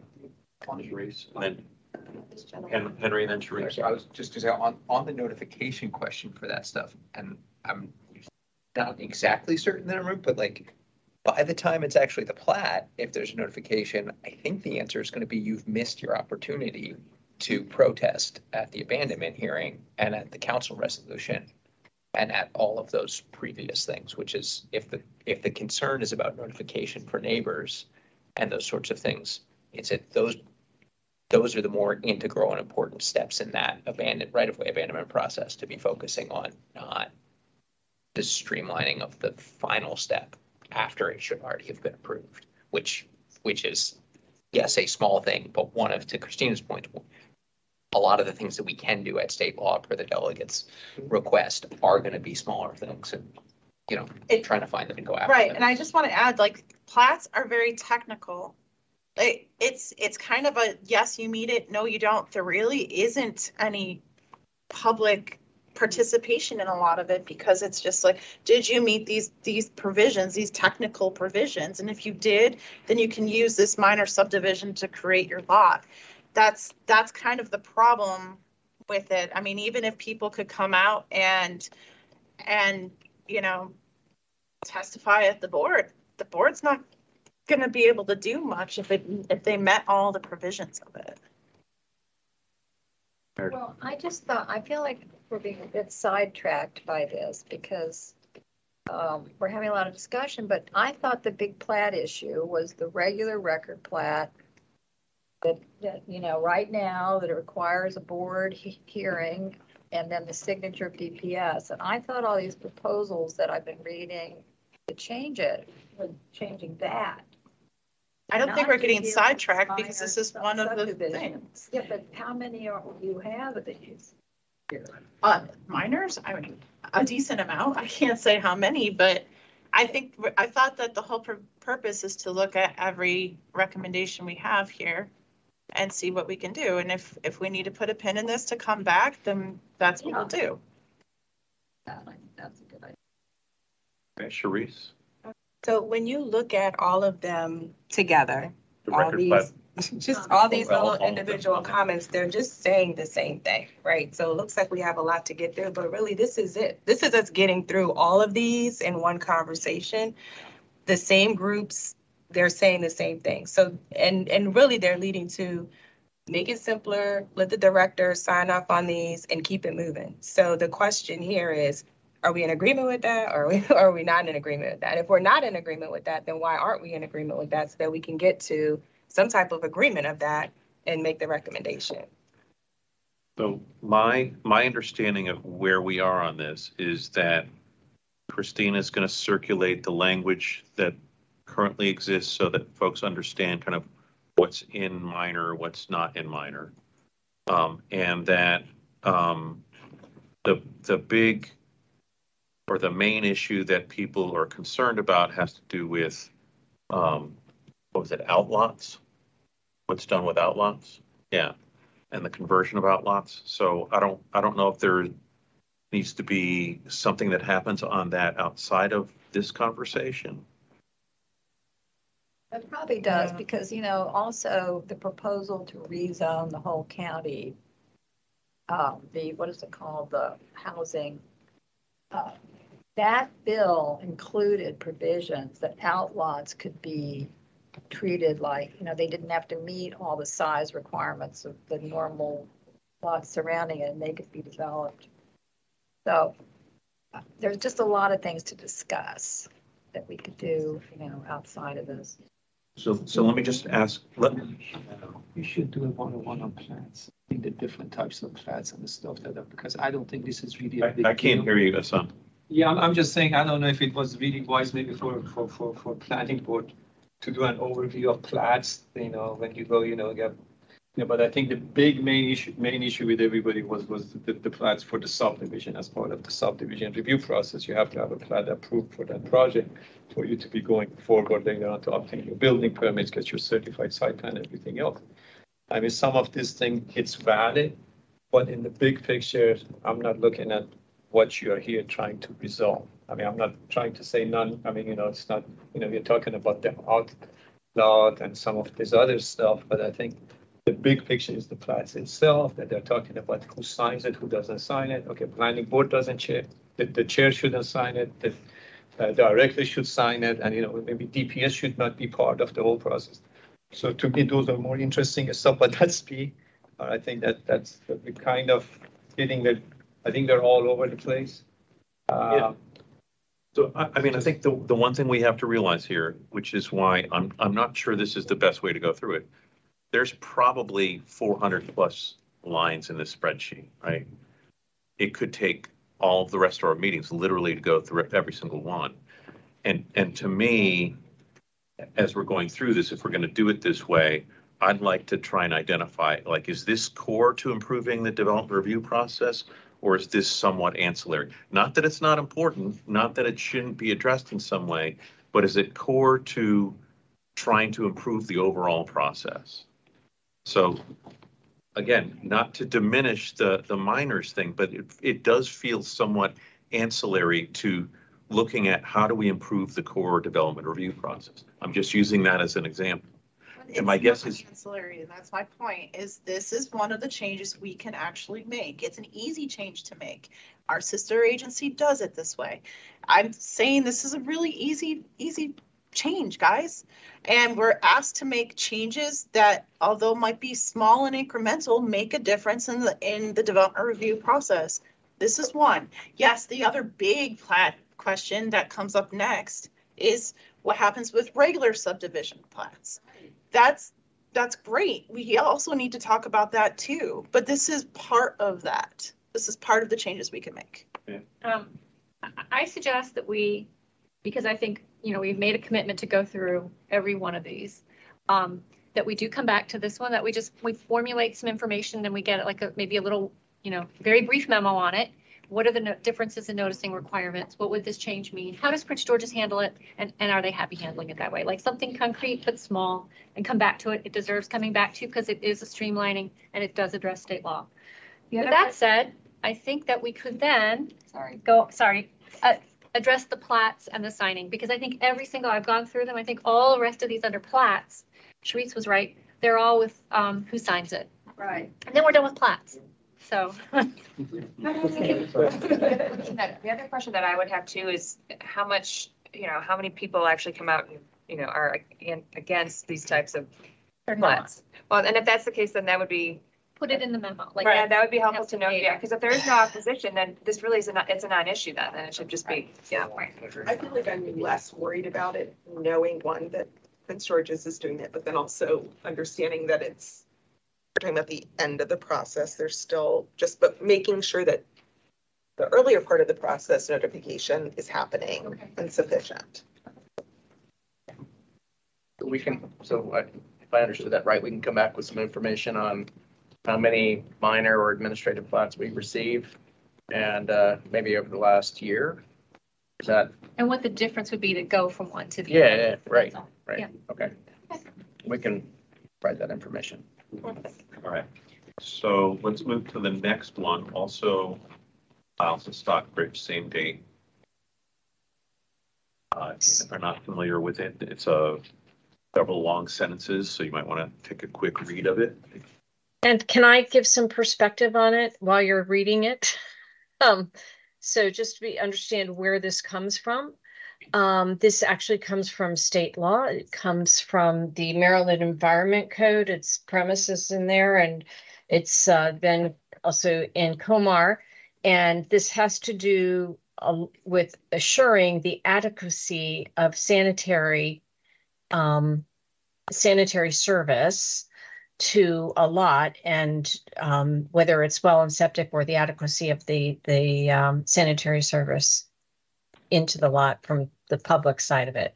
And so that's why the the health sanitarians are DPS staff. The state has delegated this. It has worked quite well. I don't know what's going on. I think that the right way to do this really would be to look at timelines, but that's where what the um, uh, origin of this is. Uh, Diane, can you share that in the Teams so we have the link you're talking about? Eleven, eleven that you're on, Steve. Yeah, It's so, about- so, is- Isn't about changing the signing, it's about concurrent. so which, which one are we, so we were referring to line twelve or line eleven here, Diane? Uh, well, I can't see your numbers. So we were talking about the, the next one I had, because I pulled your plat up, the one that came after the, um, these administrative ones. Right. It says we recommend modifications to the existing record plan. Is that what you're referring to? Yeah. Oh, I'm sorry. I was looking at the next one. Uh, in the, in the, the immortal words of Roseanne, Rosanna, Dana, never mind.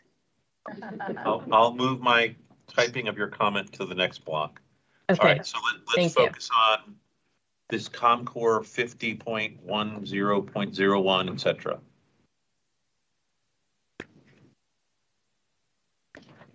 So this is, uh, county law.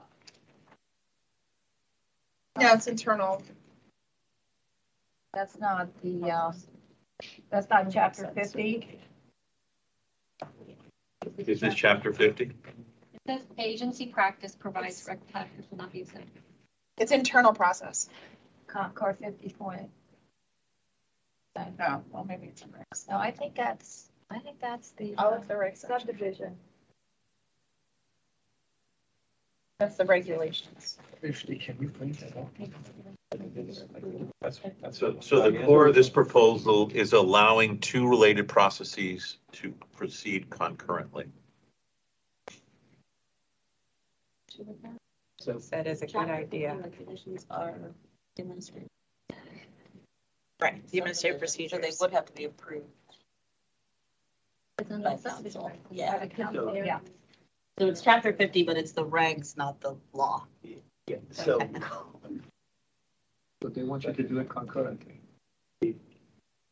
Um, go ahead. um, so just really the last sentence is the, is the key part, and I guess I would ask, you know, planning or the developers, you know, is it a big deal? It, it just says that the review can be done concurrently, but then if the record plat, excuse me, if the certified pre- preliminary plan uh, gets changed, then it has to be reflected in the pending record plat. So you'd always have, the record plat has to be approved after the certified plan. You're just doing it at the same time. That's kind of weird. o- okay. That would be extraordinarily helpful if those processes could run in parallel. Right. With the understanding that if there are any changes to the certified preliminary plan, that we would change the plat. And, and so just, just so you can't record the plat before that's done. Exactly. So, yeah, okay. And just to, just to point out, um, so the numbers that we've gone through in the past, both for DPS and for planning, if they submit their record plat early on and we don't get the certified site plan for a while or vice versa, that means the timeline's gonna be longer. Um, Yeah. so I'm just telling you, you're right, the, the, the plat would have to be finished after the certified plan. It just means the time, if, you know, if they, if one's not submitted in a timely manner, so to speak, uh, then it may sit for a while. Right, and it also, like, from a staffing standpoint, it requires our staff a lot of times to do double the work because now they have to, they're reviewing it before you're actually done with your certified plan set. Things likely might change on the certified plan set and now it needs to get updated again and they have to review that again. That's why the way it's set up currently is in the admin um, procedures is to say that you need your certified plan set done. Um, but you know, you can consider making that Yeah. change. It's just a matter of understanding, like, that's, that, That's reality. that's reality and it might take longer in some ways. Yeah. May take longer. In some ways. Just have to, and, and, and redundant work. I mean, you've already approved it once and then you gotta make changes. So, I mean, but They done it at concurrent, but you get a chance in some cases to like really compress the timeframe.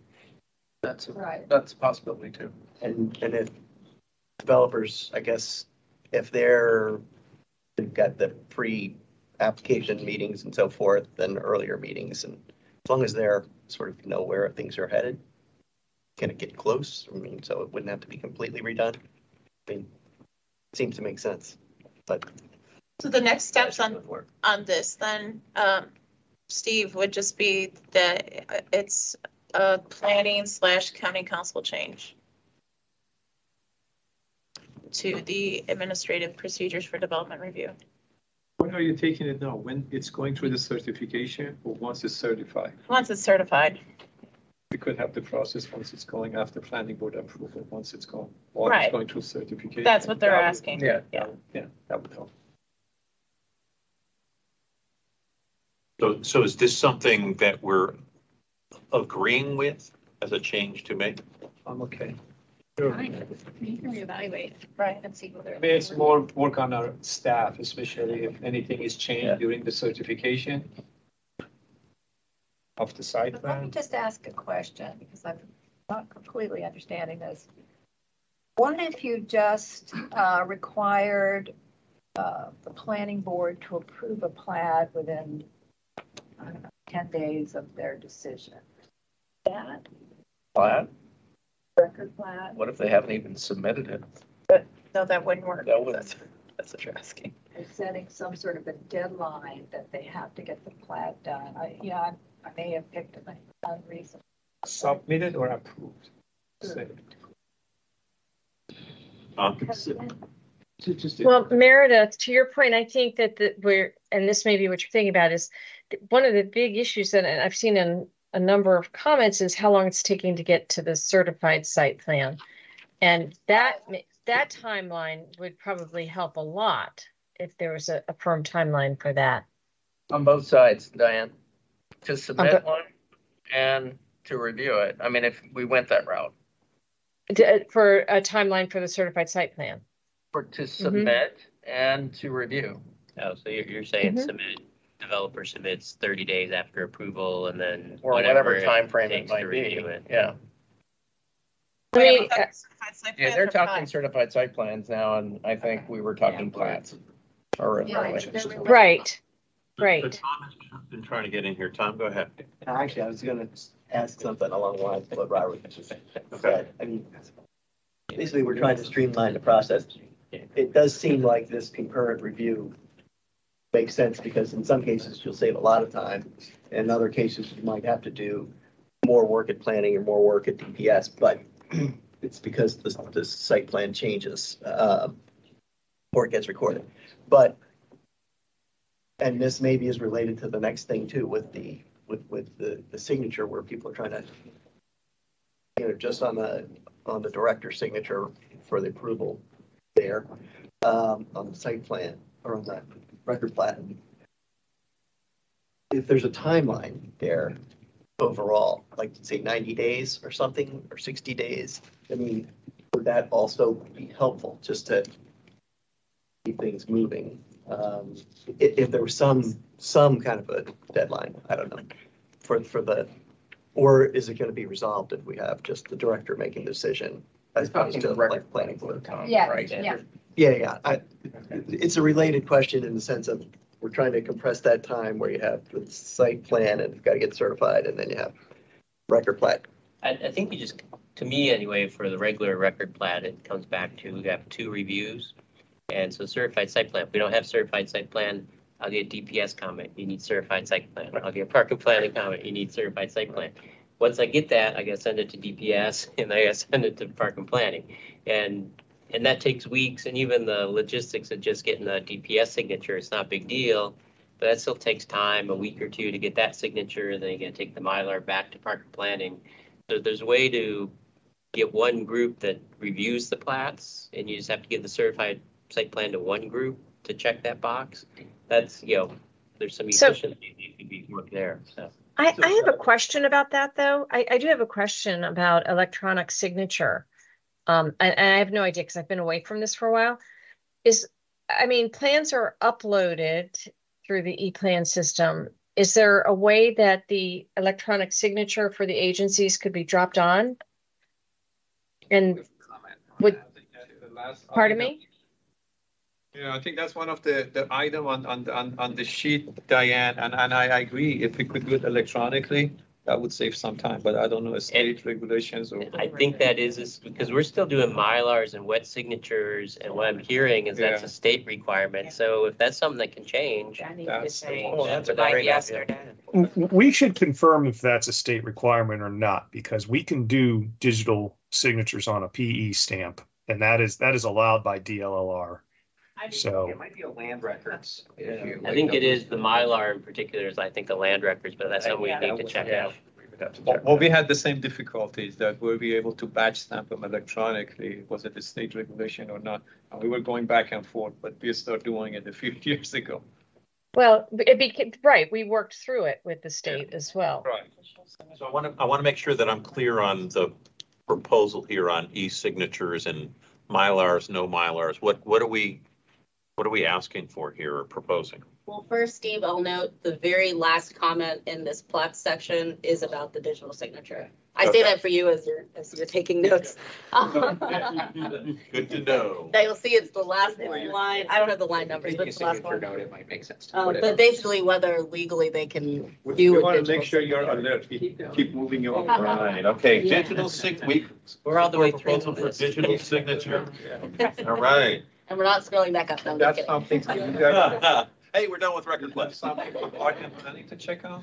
It's Something that I know we've checked on it before. Um, we can definitely follow up on that, that's on, uh, and, and find out. But, but I think that what we heard before was it needed to be a wet signature. We But- did, we have, we, we heard the same thing, Yeah. but we were able to resolve it. with- And if We have the that's same needed, we thing. can change it. yeah.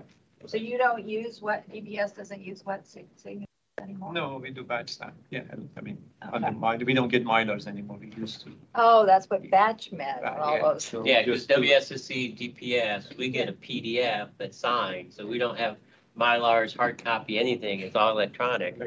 Plats, we still have to run a Mylar, someone actually, well, it's signed by DPS and then the chair of the planning commission signs it. And I- We can- that's, that's a We, question. we can follow up and find out.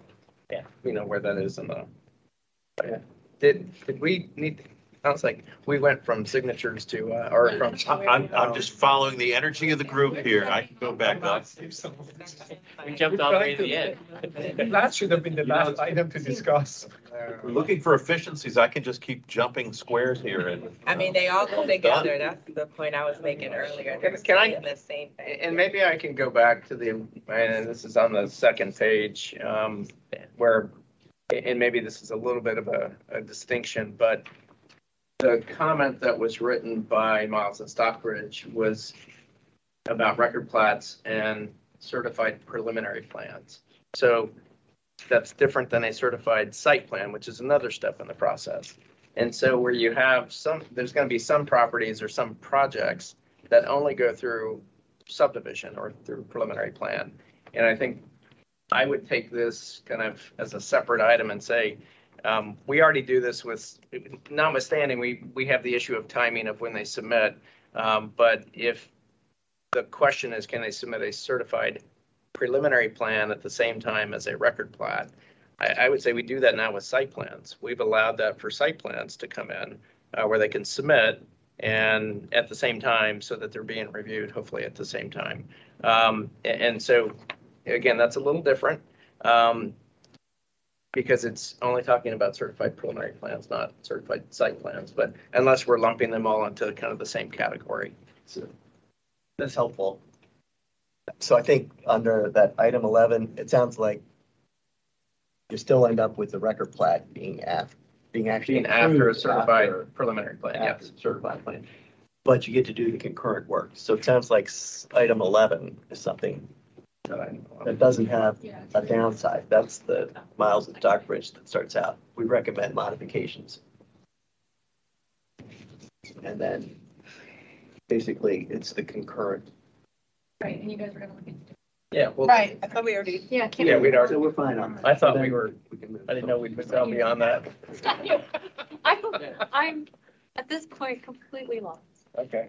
All right, So, so, so It's too early to be lost. I say just a summary, what we talked about before, park and planning's gonna take a stab at rec- recommendations or summarizing the plat process and how we can streamline it. And all of the above that we just talked about. Because I think it all, you know, a lot of these comments overlap. and- But if park and planning takes the next stab at it, what could be state? And then, uh, then subsequent county or policy would be the, the difference to outline it. planning, does that square with your understanding of where we are? Two different things. One Christina, is talking Robert. about the administrative subdivision stuff on the previous page, and then this is county. And everyone kind of already shaking their head saying, yeah, let's, it's a change to the development review procedures. Right.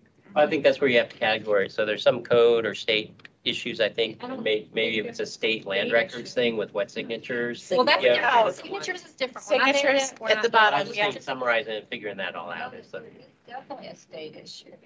And they cite the code, the, uh, state law. Uh, But- yeah.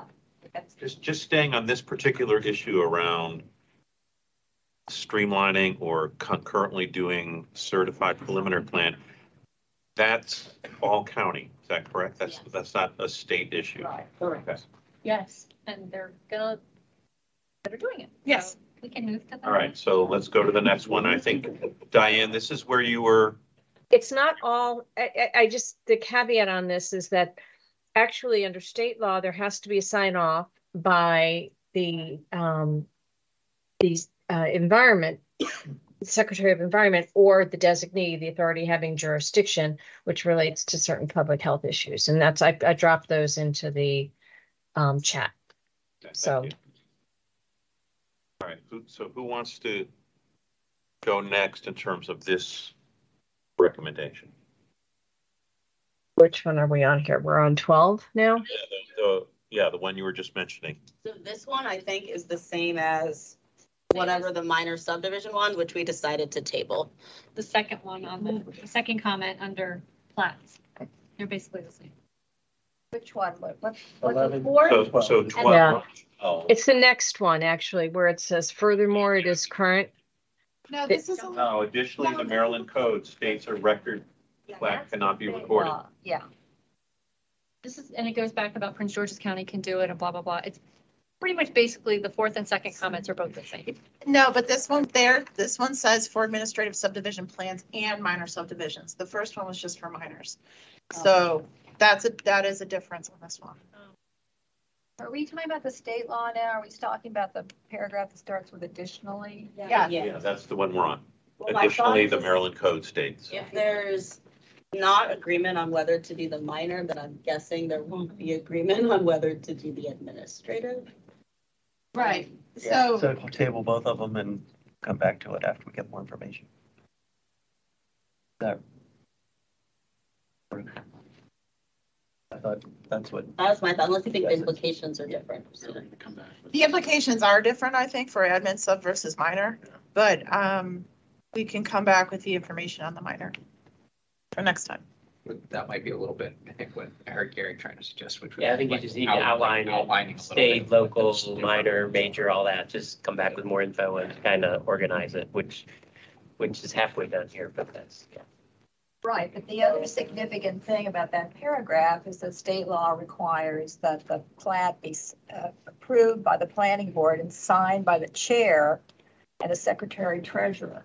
And that is what I understood that the um, delegate was interested in changing. Because it's- That's the, that's state law. Right. I think, I think so, once we get to a decision about what we want to do, then we can identify what change in state law.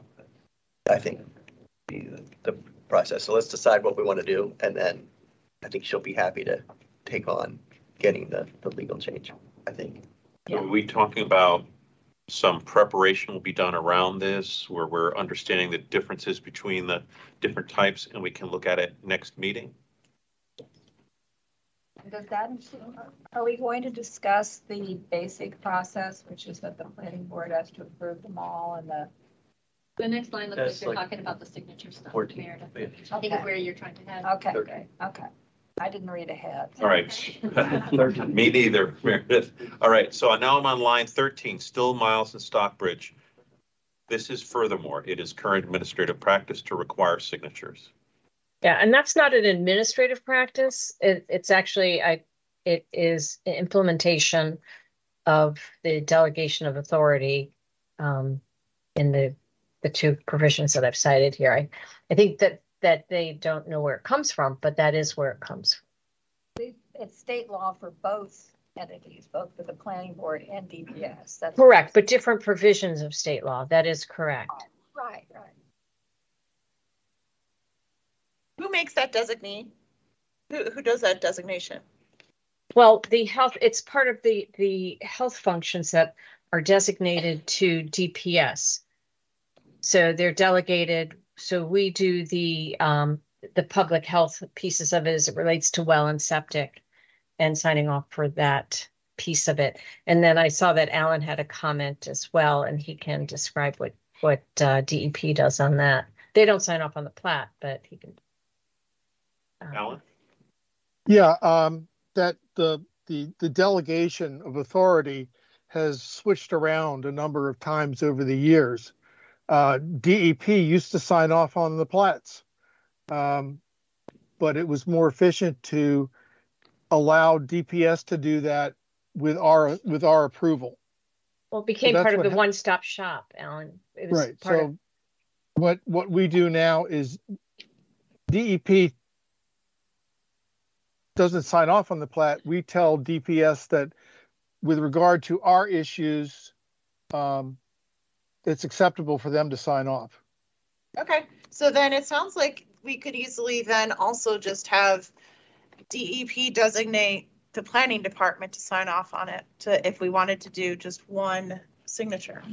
And as a matter of fact, we already do that So what? what because that- we have to, we have to sign off on the plat and E-plans in addition to Infor. What, what are you looking on, on, on those Mylars, Alan? Is it just well, well, well, and septic I don't- category changes? Yeah, primarily it's the, the service area categories. But there's more to it than that, Alan. Yes. There is more to it. So it's not that you just tell DPS to do it. That's not correct. You, DPS is also, it particularly where there's well and septic on site, that, that's a DPS. Abs- Absolutely. function. Absolutely. But we do confirm that the property is intended for on-site systems. But all of that is done through the preliminary plan process, so at the, uh, what, after it's already gone through that, those designation, those determinations have already been made. Right, You're not gonna get a plan approved through the board if you right. don't have the right service. Sharice, did you have a question or a comment? I think Christina's kind of leading to what is in my head about it. It's like we're talking about it specifically if, if the caveat here is just well and septic, then that's one way you can just categorize it. If you're giving the authority to the director to sign off on these things. Maybe there's just a subcategory of things that maybe get bumped up if they need to, but to your point, what you're just saying, it's already been addressed before it even gets to this point, so why are we? You don't need to talk about it, like, it's already been approved for them to get to this point of signature. So we don't need to kick it back to them again. But like septic and water, I mean, it, is it always al- already approved by DPS? At the preliminary plan point? I mean, that, the only worry I have is they've got the expertise for septic. And, I mean, water, you drill, you drill a well, you see if you can get water. Uh, but I guess, I mean, I know there's more to it, but, but, uh, but, but for septic, you know, they've got the expertise. And so if there's some kind of a joint process, I think you still are gonna need that expertise or you, or you have to add more I'm people. not clear about one thing. Are they talking about the review? Are you, is, or is it just for DPS not to sign? Because it's not just well and septic, we- but we also look at the easements. The storm drainage easement, other things that are part of that, that, that plat, the roads, the right of way. So, and, and, and, and, and to us, again, when we talk about this timeline of plats, how long it takes and going back and forth. I mean, you guys have the numbers. I don't think it's you or the executive agencies creating, I understand a couple of days is a couple of days. But when you look at it, you always have the applicant time, which is a big portion of this. So those are also on the table. But from the standpoint of, I, I know Diane is saying it's a state regulation when it goes to the, for, for, for the health uh, and, and the sanitary services issue, but DPS also looks at all this other stuff. So for us, if we are not, and, and, and for us, then, then, then you really have something you're signing, you, you, you're responsible for all of it, So, right, so the. regardless if it's right or wrong. Right. So the, the preliminary plan, um, does look at the well and septic and all that though, Yeah, like, so all that is. So right, really what you're talking about. Hassan, is like easements, making sure Mm-hmm. the easements are correct. Right, all the easements, everything. And So the right, for the of way- trans- Henry, Hen- Henry's next. Review and signature, like this is Well, advocating but- for signature, like you're talking about a review, Right. which I agree is a very important component That's to the what I'm trying to process. find out. So for us to do the review, but not to sign. That's what this is saying, and I don't know if that's a good idea or not, but that's Uh, what this They would is. take all the responsibility, everything is, I I mean, that, that's something for you to look and for us to look, but I'm just. So, so Henry, then And Tom. what the state law says. Do we know how much of this suggestion and question is just about trying to like shorten the timelines, like the Mylar signature thing? Because if, if it is, we may be able to achieve almost all of that efficiency through an electronic signature if we can get there. And then we don't have to worry about chopping all of this up in the details. That's what we're Save out. Yeah, I think that's the, that's a great point. That's safe. How much, how long time you think, I mean? I agree with that. I agree.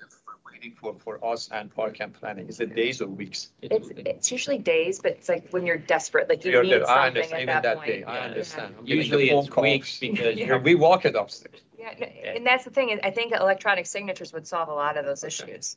absolutely. So, so the, is the suggestion here, instead of getting rid of a signature, is just to have an e-signature process, which will quicken the timeline? Save some time. Um, Yeah, so I just wanted to say, I, I think it's dangerous to take the review of septic out of the expertise of DPS. That's not, And that's that's not not what what you we're said. saying at all. Okay, so we're, good. That's done at preliminary plan is what we're saying. Oh, okay, it just, We that still has have to to stay put there. and bless. I think, you know, I mean, Howard County's had problems, Anne Arundel County Yeah. has had places where they've had to put in sewer systems because they approve too many septics on an individual basis. Um, so, so that's, that's the thing that I was most concerned about. And that. Alan is involved looking at those categories. Okay. And even, you know, Tom, even before a plan goes to DRC, they've identified where the perc test would be that establishes where their lots are gonna be. Because you have to kind of, es- you have to form what your envelope of development's going to be, and that's gonna be guided for areas that need well and septic, that's guided by well and septic. And so if it doesn't perc, then your lot either gets bigger or it becomes an outlot or it becomes whatever it might be. Right. Forest conservation, you know, Yeah. um, all those, but, uh, so that would actually be part of the review process. And I think that's what Christina was saying is we have that information going into it. And, uh, you know, in, from our perspective, we get a letter from DPS Well and Septic before even going to the board. Um, so that there is, there is an adequate public facilities for that development. Okay. Yeah, I just make sure that process is still, in place. thanks. Sharice, did you, I thought you had your hand up before. Mer- uh, Meredith? Um, I'm less concerned about d- only having one signature and not having DPS do it, as long as you've got the public process of the public notice and approval by the board. But if you um, get rid of DPS signature and then also substitute signature by the planning director, then where is the public notice? And, you know, um, we always on, we operate very honorably and so does M-NCPPC, but over years and stuff, things can happen. And so you need to have an ability to have oversight over that process because just as Tom said, the record plat, I mean, this is what I learned at the bank. That is the most important document because that allows you to sell your property. And when they say you've got to have a clean record plat, that means there are no issues about boundaries. There's no, and um, county has an incredible record of that being the case, that you can trust that record plan. Um, so all I'm saying is if you go down to one signature, then I believe there needs to be some sort of a safeguard through the, either through the public process. And that's why I would do, you know, I would do a deadline. The planning board has to act. I, I said 10 days. I got a little over enthusiastic, but uh, Lerch Early and Brewer proposed two to three months. But just, just to be clear, I, I thought that what was on the table was we're maintaining both signatures. Uh, But we're looking at expediting it. Is there a way of doing electronic signatures for both? Then we're not cutting out any of the process, we're just making it faster. So, so you're saying it would still go to the planning board? Okay. We're not, we're not at that point We're not yet. at that point We're we're just talking Yeah, about. that's nice. Just talking about signature. Okay, I'm just thinking, yeah, looking at, okay. Okay. So uh, here, here's my proposal. It's, we've been at this for two hours and 12 minutes. I could use a break from typing and looking at this minuscule uh, Excel sheet. Lunch is now out there. Why don't we take a, like I said, two weeks ago, a 10-minute break, which will probably mean 15 minutes, but, and we'll get started hopefully before noon. Start up again. Okay. Thank you. Yeah, we'll continue with breakfast plats, yeah.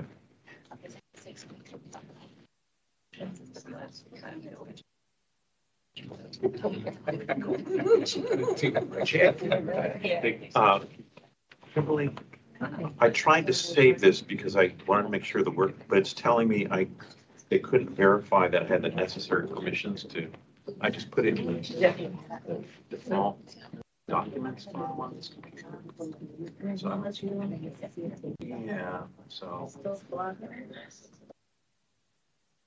Yours? This is not my computer, this is, this is upload block, so I don't, I just want to make sure that I don't lose all the typing I have. Make sure everyone has done their part. Yeah,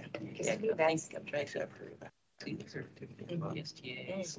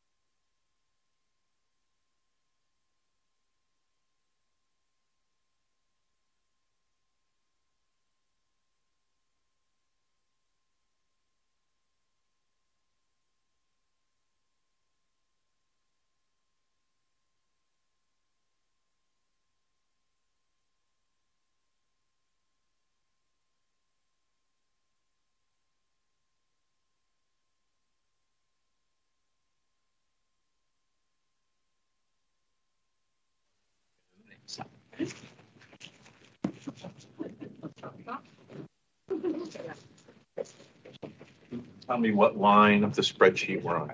I'm kidding. Um, so we're still in record plats. Um, I'm hoping, I'm hoping that we can move a little more quickly through each of these. And my, my guideline, if it makes sense, would be, um, as we're entering the discussion, if it looks like there's real disagreement or a lot more information that needs to be gathered, let's try and flag that early on so that we can move to something. And, and I'd like to find more lines where we can actually come to either a clear agreement or a, a kind of a clear direction and get through as many as these as we can, because we haven't gotten to notifications yet, we haven't gotten to public involvement. We've got another hour and twenty minutes of this discussion. Um, so just hoping we can move a little more quickly. And I know sometimes, I'm not sure when to cut off a discussion, uh, because I know I want to make sure that we kind of hear the range of views, but I'm, I may be a little more assertive in trying to see if we can move on from item to item going forward. So we're on, um, item fourteen. It's the last Miles and Stockbridge. It starts another possible method to streamline review would be to use conditional approval for plans. I can talk about this if you want me to. start. So this idea actually uh, would be a change to state law.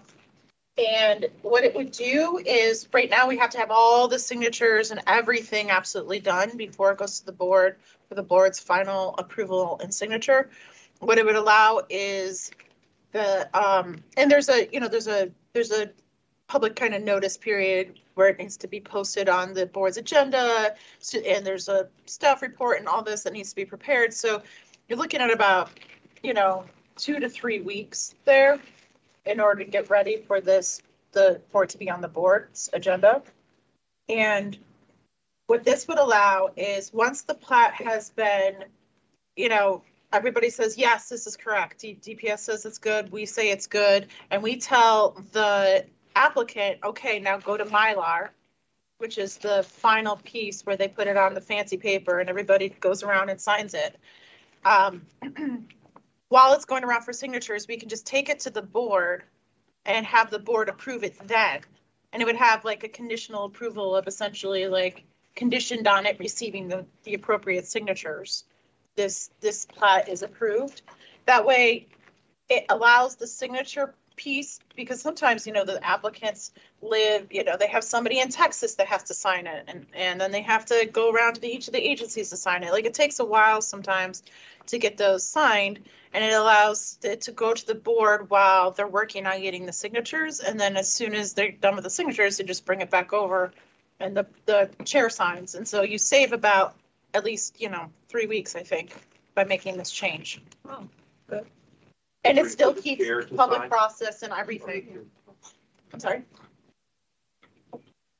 And this is, this is not obviously how it's done now. It's, Correct. Uh, all the signatures have to be, Done uh, first, yes. so it could save two to three weeks. Or if we change the process to eliminate board review, this, this avenue would not be needed, or would it still? be Right, an but this option? is for full, this is for full record plats and, ev- you know, everything Right. that would have to go to the board could go through this process, which would save time. And, and frankly, would save about the same amount of time as making it a director level approval. But still allow for the public to see it. Exactly, it still allows What for is the of public interest to process. Everybody else. Henry? You're good? All right. Tom? The person can't, still can't commence work on the site until they get all their signatures in, right? Right. Even if it's conditional, it just Right, saves that time, and then it's in the hands of the person who's trying to do the development.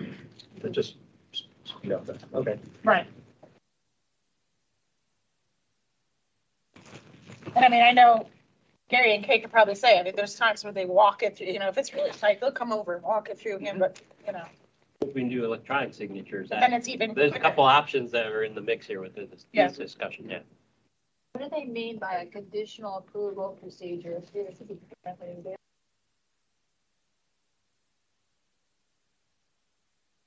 Maybe in state law for you. Oh, wait, I don't wanna, I don't wanna look at that, but I'm just wondering, you know. I'd have to look it up, Meredith. Okay. Whether you might already have. I would, I, even if it's in the subdivision regulations, um, you'd still, I would still want to make this change at state law to make it clear. Okay. So this is a, a state application, change to state. Yeah, law. this would be a state. Change. So, and, and just to under, so conditional approval simply means that it's gotten kind of sign off, but not official signatures yet, and it saves two or three weeks. Yes, that's great. Uh, so is, is there any one that has any concern with going forward with that? That's gonna be, you know, looking at how it's written out in the legislation. How it's written, nothing legislative? Yeah.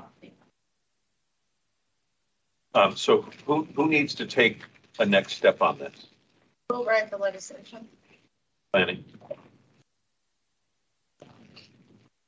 To share next round of conversation or like, Uh, sure.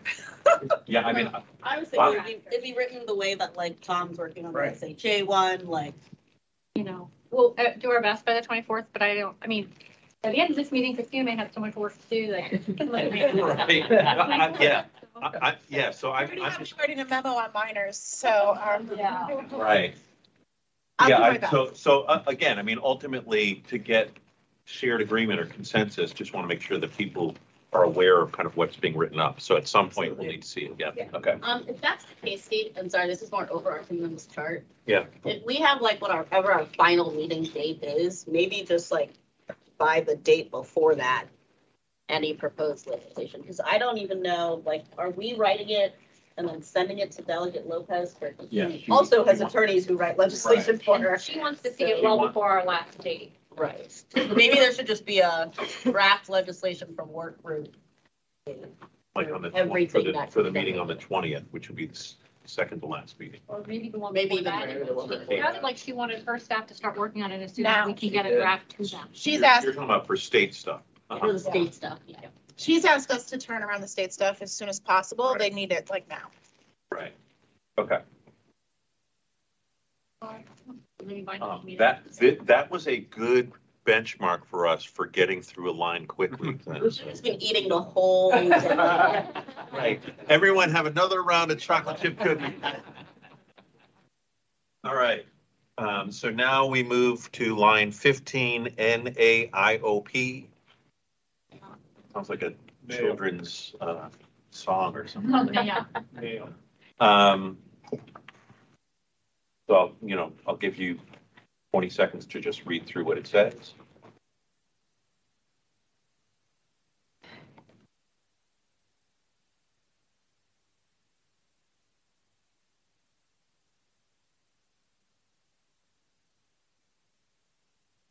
Uh, do they have examples on this one? Because I'm, I'm, this seems like a solution in search of a problem and one that would create an ancillary problem. Say more. So, for example, because the issuance of building permits, DPS looks at code requirements and whether codes are satisfied. And it is a ministerial function. And I don't think that if there's something else that is someone is concerned about, I, just don't, I, I'm not sure what's being fixed here. But the point is, if there's some reason that a record plat is being held up because something that might relate to an interpretation on a preliminary plan or whatever it might be, um, I don't think you should try to, to kick the can down to the building permit point. I think that would create issues in including um, authority and again the ministerial function versus something that might be a little bit more subjective and process related. So I think, I, I agree with you, um, a- little bit, Diane. Um, but I think one of the things I've heard about, and we were just talking about this, is like the right, the right of way permit.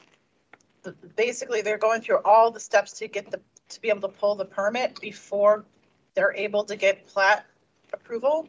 And that's, that's really making the plat take a lot longer than it needs to be. And I think there's a lot of things that are hung on plat approval that are conditional, must be done before the plat, that are So- making the plat take so long.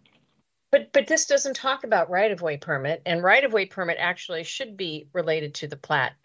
It, it absolutely should be consistent with the plat for sure. And this talks about kicking it down to building permit and or use slash occupancy permit And Yeah. that has more to do with your, your, your staging issues than, um, I, I'm just not sure what the problem is. And and without understanding fully what a problem is, I would be really leery about trying to craft a solution. Okay, so many of the other comments talk about right-of-way permitting. This says allow the other approval and permitting processes to run on an independent track. So I was using that as an example. But many things say, many conditions say this must be done bef- prior to record plan.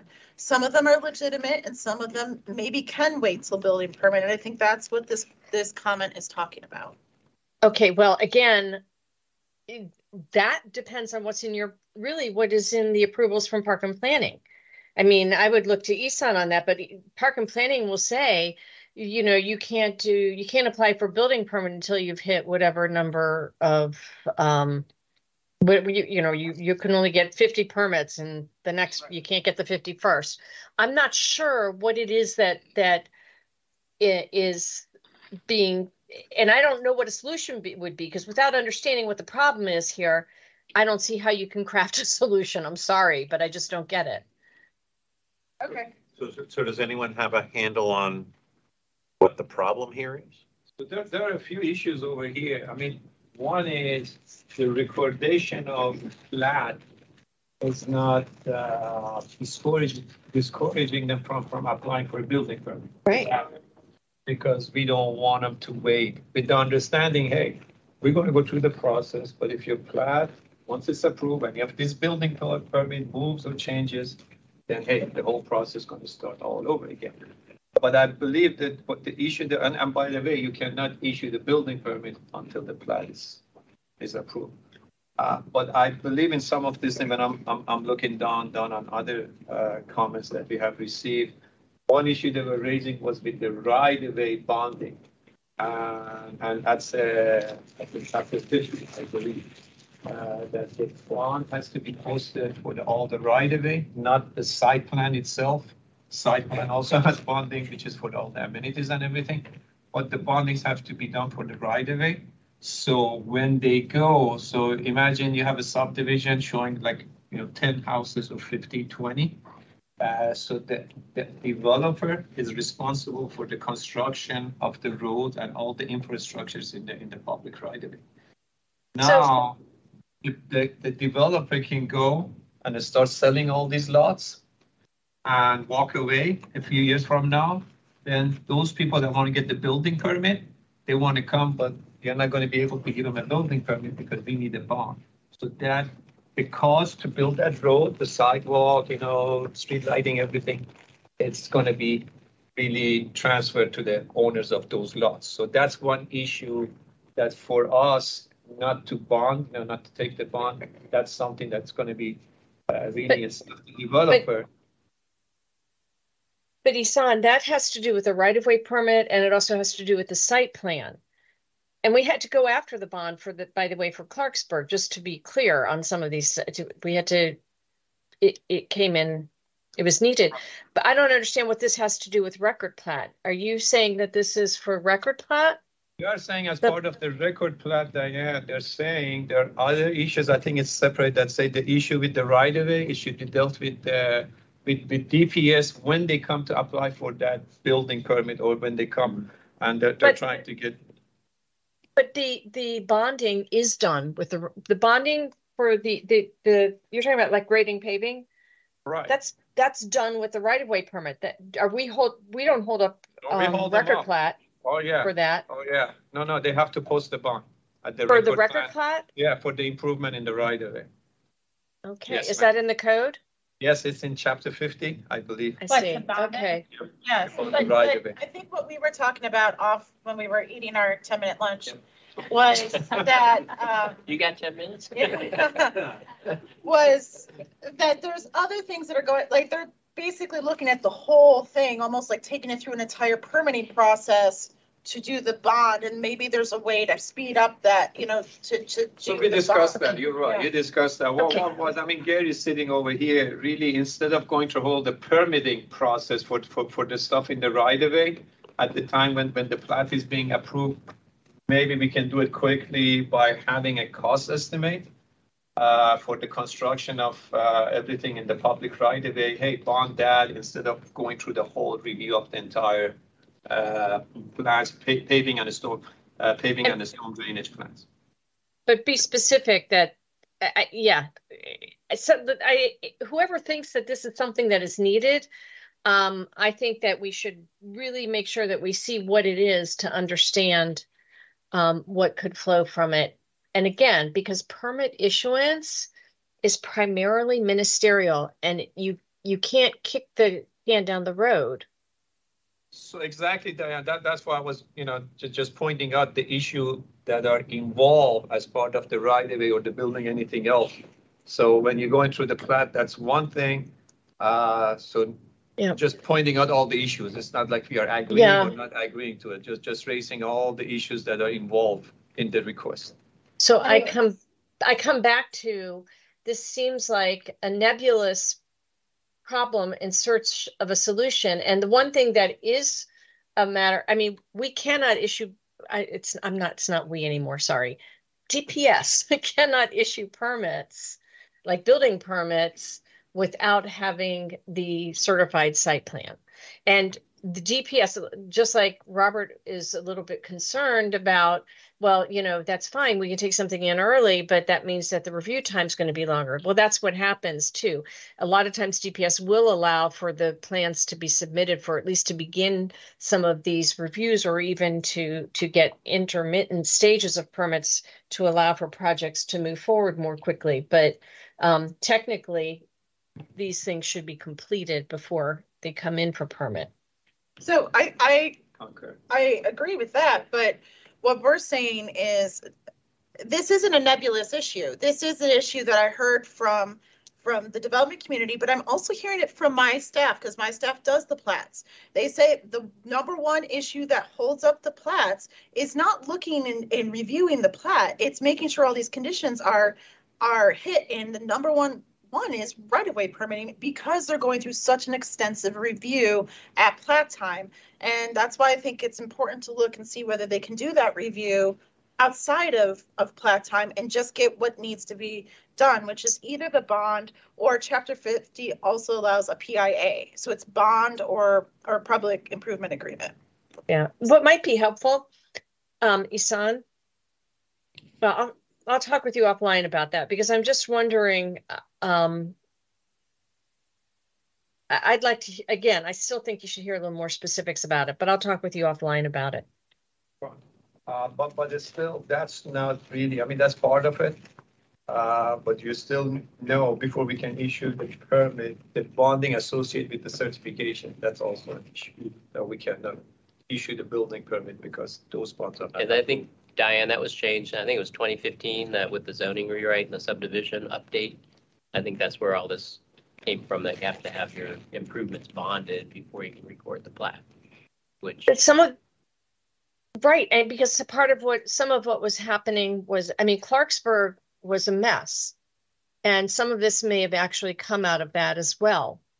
Um, and things that weren't bonded that we had to fight. I mean, we, we actually ordered, I had ordered modifications to plans to incorporate things that were in the, um, planning board's conditions just to try to get them put into place because not everything, I mean, it was, it was a mess. So if I'm, if I'm hearing, so it sounds like this is an issue worth looking more closely at, if I heard you correctly, Christina, you said that the number one issue here from developers and from your own staff is that um, this can hold up the plat by making sure all conditions are hit, especially the right-of-way permitting. And then you mentioned this on uh, also the, the bonding requirements, right? Site plan. For site plan, For site plan. associated with the site plan. So what's, what's the next step that needs to be taken on So this? for us, again, what we can do is speed up, if we can get a cost estimate and approve it, but it's still, it's something that's gonna be required. It's not gonna go away. It's still, we're gonna be asking for the bond, for the right of way to be posted. But we are trying to see if we can streamline the process, not have them go through the whole right of way review process. Can just post up that portion of the, the, the stuff in the right. So stay tuned. I think if we, I think if we could get there, that's a huge, that's a huge help. Yeah. Yeah, I gotta, I gotta have a conversation internally and then we go back. But by the way, during the two thousand seven or eight, you during that recession, there where we had the stuff in the private, in the townhouse communities. Right. That people were walking away. That's That's exactly when right. like you and I talked, Robert. We said, let's start. That's when the bonding Yeah. of the site plan came. Yeah. As a result of those things, we didn't want the homeowners end up putting up the cost to build the roads and everything associated with that project. So it's important not just to go through this thing, you know, quickly, because you guys play a big role in this too. Can I just ask, what more information, is there more information we can get on this then, or like what's the specific issue? There's other issues, like for Clarksburg, I mean, there's the. you know, So I think it would be helpful. help, roads, You have to come back because the community wants some, yeah, the developer doesn't have to comply with all of the requirements for a, a road, like the spaces, the length of, you know, the width of the. We've- of the we've street. gone So we've private gone- roads through- Oh, we changed all all that, That's- so that's, yeah. so that's changed now. But they have to build the road in accordance to the DOT standards now. Right, that hadn't changed. It's Yeah, been that that way hasn't. for So they, they do still have to, or Yeah. they now have to build it to the standards? But I think it's They the have- timing of those bonds. The The timing timing of the of- bonds is problematic because if you have to post your bond before certified site plan, it just accelerates that time frame. And a lot of times you're trying to finalize a certified site plan and trying to post the bond for something you're trying to finalize at the same time becomes difficult. So what we've asked and what staff has been amenable to in the past is can you push that to plat? So now you have to bond your site plan before plat, which makes more sense because once you get your plat, you pull your building permit and then we're on the hook to build all the private things in that area as well. So I think there might be other things, and I can also reach out to the private sector and ask for some other specifics, and see if there's anything else that people are worried about, but I know the right-of-way bonds are the big one. Okay. That would be helpful. And also, Ehsan, if, to see what the checklist is for the reviews, that might be helpful f- to just have a quick look at that and see if there's something that would be holding things up. Okay. Um, line seventeen appears to be a repeat of line sixteen, if I'm, um, not to, I really hate to bring this up, but that fifteen and sixteen, it had two items in there. We just talked about one. But the other was to allow record plats to be approved by the director, okay. and they mean all record plats. So that would mean taking it out of the board approval process. I thought we had, we just discussed some streamlining that would help, that wouldn't, that if that change isn't made, it wouldn't be that um, impactful because now we're making all these other streamlining and that would leave it for the public process. So we can, does the group feel like we would leave it at the board at this point because we're making these other changes that help with streamlining? Yes. Yeah. Agree with that. Okay, except for the minor, which we're gonna talk about We'll come back. to. next time. And the assumption is that the other stuff we talked about, we could do by state or county Yes. legislation, which is the, Yeah. you know, balance it out. Right, We're talking about record plats, the approval remains with the board, is that what we're saying? for now. I put pending other changes. Yeah. Yeah. I mean, if we can't get that signature thing, then we gotta, Come back and. But, you know, before, I think before one would get rid of board approval, you should also look at the idea of a, a deadline for the board. Explain, can you explain that? Erin? Yeah, I mean, I can understand why, you know, it, it seems like it'd be much faster to have the planning director sign. I can Certainly understand that. But on the other hand, um, it's really about the deadline in which it gets done. I mean, the supposition is it'll be a much faster with the planning director than it would be with the board. board. But, you know, as you could have a planning director that holds things up too, or you could have like a free. Whereas a deadline just applies to every single situation. And, um, And who would the deadline? for the board. So if a plat's not submitted for a year, But I don't think you'd have it. and that happens. a Start lot. up. That happens a I lot. don't think, So you'd have to write it in a way that once the plat has been submitted or something like that. I agree. It's, it should, yeah, because it- developers have plenty of reasons why they're not going to be ready necessarily to go to record plat. Yeah, no, so you don't, you don't hold the board and the commission responsible for somebody not filing the record plat. You just say, once the record plat has been filed, you know, with the commission, then the board must act on that record plat ninety days. So, and, so there would be an assumption that the, whatever the certified plan is already complete at that time, Certified site plan. or preliminary plan. Not all of them have site plans.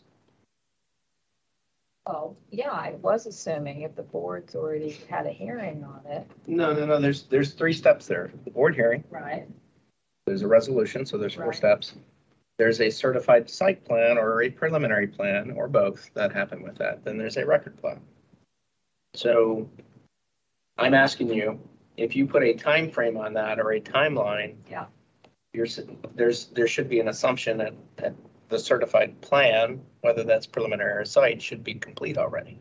Yes, and I mean, this is another chain of events that we should look at together. Because there, there should be a date certain for the board resolution.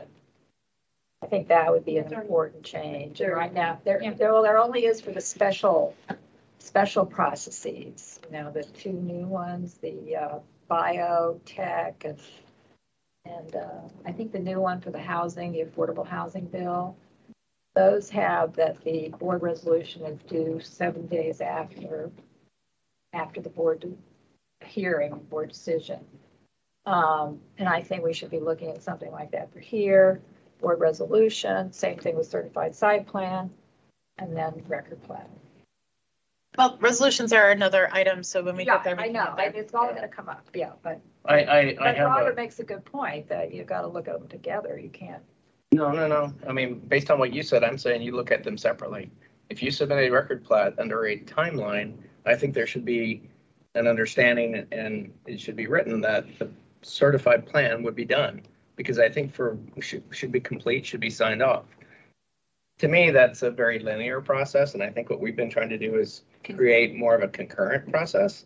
So I think be careful what you ask for when you put a timeline on things because as we've seen with with reports that go to the board or projects submitted, then it kind of leads into extensions. It leads into other things to, because timelines can't be met.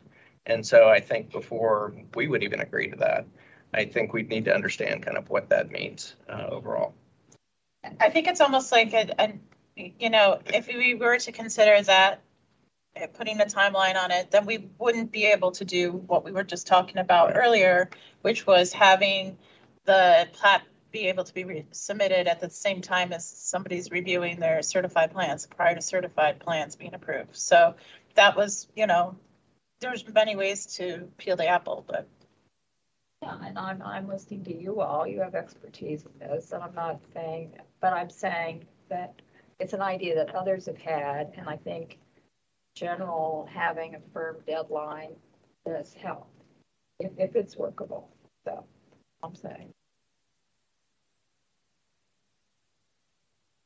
So, so what I'm hearing is in, in terms of considering a possible deadline, we should be looking at it in concert with some of the other changes that we're proposing to see whether it's necessary. See whether it's even available to do. Yeah. Because it sounds to me like you can't, you can't have a concurrent process and have a deadline on the plat, because once you have a deadline on the plat, that means you have to have your preliminary plan or your site plan certified. So you basically, by putting a deadline on the plat, you're putting a deadline on both. Thank you. You said that better than. No, no. I- But I, yeah, I was thinking that too, so that's. You write all that down. So that, that needs further consideration in, in, in concert with some of the other recommendations that are under consideration, correct? terms of, or are we just saying that, that a deadline is not something we want to consider given the previous concurrence um, agreement we had? They may be mutually exclusive. It's one or the other. That's what you're saying. I think it's one or the other. I think it's one or the other. You'll see, there's a lot of testimony in support of deadlines. So in, in, in that vein, it seems like, so as we're developing recommendations, we need to be clear on, you know, there, there's been comment about deadlines, there's also been comment about streamlining and, you know, reducing duplication and stuff like that. And so um, sometimes you're gonna have to do one, sometimes you're gonna have to do the other, and you can't do each of them all the time, so. Right, and did we decide what the process is to do the things concurrently? Is that just changing your own internal regs or what kind of law? We had to make a change to the administrative procedures Development review. for development review, which would go to the council. Yeah, so if plat signatures or a state or land records issue, which is part of the homework assignment, then that would be a state, you know, change. I have so much homework, somebody's gonna Yeah, have to keep. so- Ah, ah. To the point you were making, Steve, but we're gonna need to make sure that as we develop recommendations, we are cognizant of how they interact or Right. potential, like either or.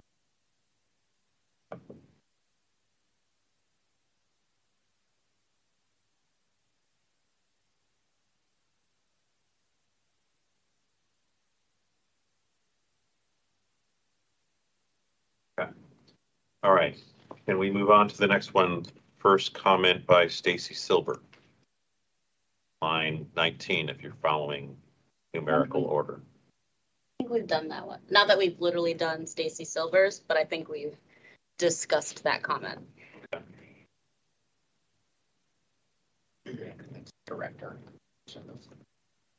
Okay, then, uh, second one, agencies should consider, consider separating the right-of-way permit process from the plat record, recordation process. That's what we discussed. Yeah. John's gonna It's the same up Okay. Um, and Casey Anderson, Well, I think we've Goodbye. had that discussion as Yeah. well. okay, all right, and then, then Peter Safari, which is The signature, the signature one. digital signature. So, so the, the question there is really how possible is get, is including e-signatures in this process? Okay. And so Well, who- I just checked the land records and it looks like legally uh, in um, the real property article, it, there is authorization for e-signatures. So somebody, somebody ought to talk with the, um, with the clerk of the court, the, the land records clerk and see what, if they see any issues. So what's, who, who's the follow-up there? I'm, I'm sending it, out. we are gonna follow up. Okay. Yeah. All right, Thank you, Christine. all right, so we are, we are done with the record plats category. Man, those. Wait, wait, wait, wait, can you go to the are really second part working. of that question? I just want to make sure I understand the second part of that comment. I'm sorry, I hate to pull us back, but It's because you haven't had one of the chocolate chip cookies. I haven't, but uh, honestly, that's probably a good thing. I have my salad here. But it says here, we support the recommendation to allow for review of final engineering plans ahead of full site plan certification. Have we talked about that? It's the very last. It's See- the second half of the sentence, line twenty-two. Because that's a big, I, I I see a lot of issues with that. I don't know, but or maybe not a lot, but at least some issues. The question is when, like, is it after a review of the certified site plan or two reviews? But sometimes it's beneficial, just again, from a timing standpoint, if you can figure out a way to submit some things like sediment control, for example, after you've had your site plan certified set reviewed a time or two, just save some time.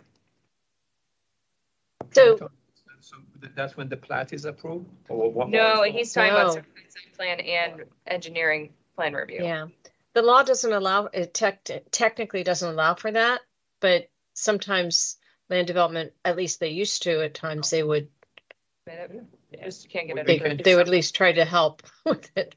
Remember what holds you up again? Is the bond with the certified site plan.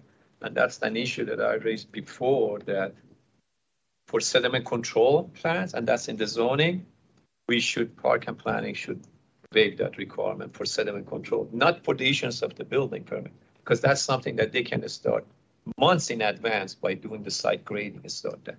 So you, you, you jump ahead. That would help you a lot with your project to go forward. And most of the time, that's a condition of approval, so maybe if we wordsmith that, that could. Yeah, but that's in the zoning, so the zoning ordinance chapter fifty-nine has to be changed. Now, To allow for, wait, wait, you have to submit your certified site plan bond. Your, your site plan bonding before you get certified site plan. or Before you get the sediment control permit.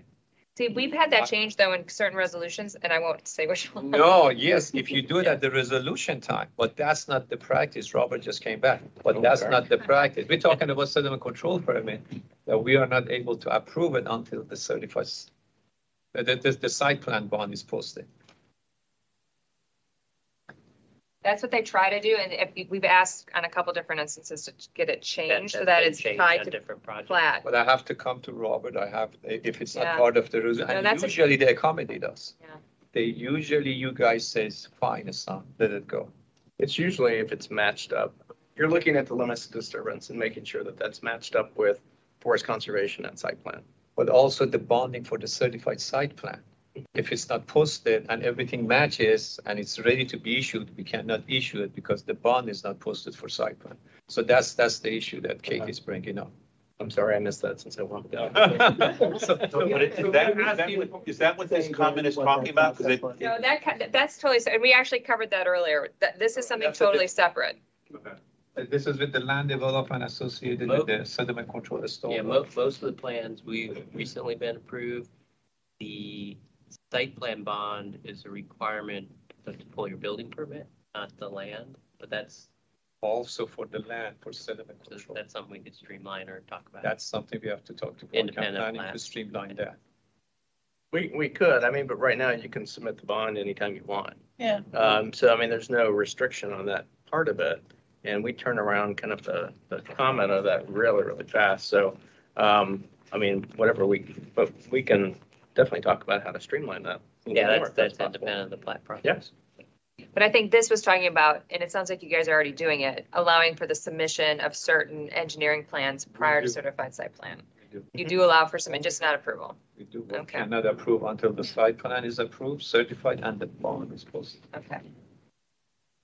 so the, when you said the zoning in chapter fifty-nine has to be changed, that's for I what? believe, yeah, Sediment for- control? to change the, the, the requirement for the issuance of sediment control permits. It's related to the posting for the certified site plan, Bond. the bonds.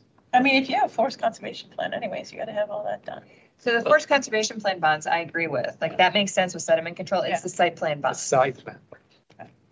And usually that, those are like individual conditions If I on can the find the most section recent and plans give it we've to you. done that break that far. You got it? What section You, is you, it? you, you fact checking me? code. Yeah, no, you were correct. What, what section is that? Fifty-nine what? It's, it's chapter fifty-nine, it's, uh, division seven point, whatever, it's under site plan.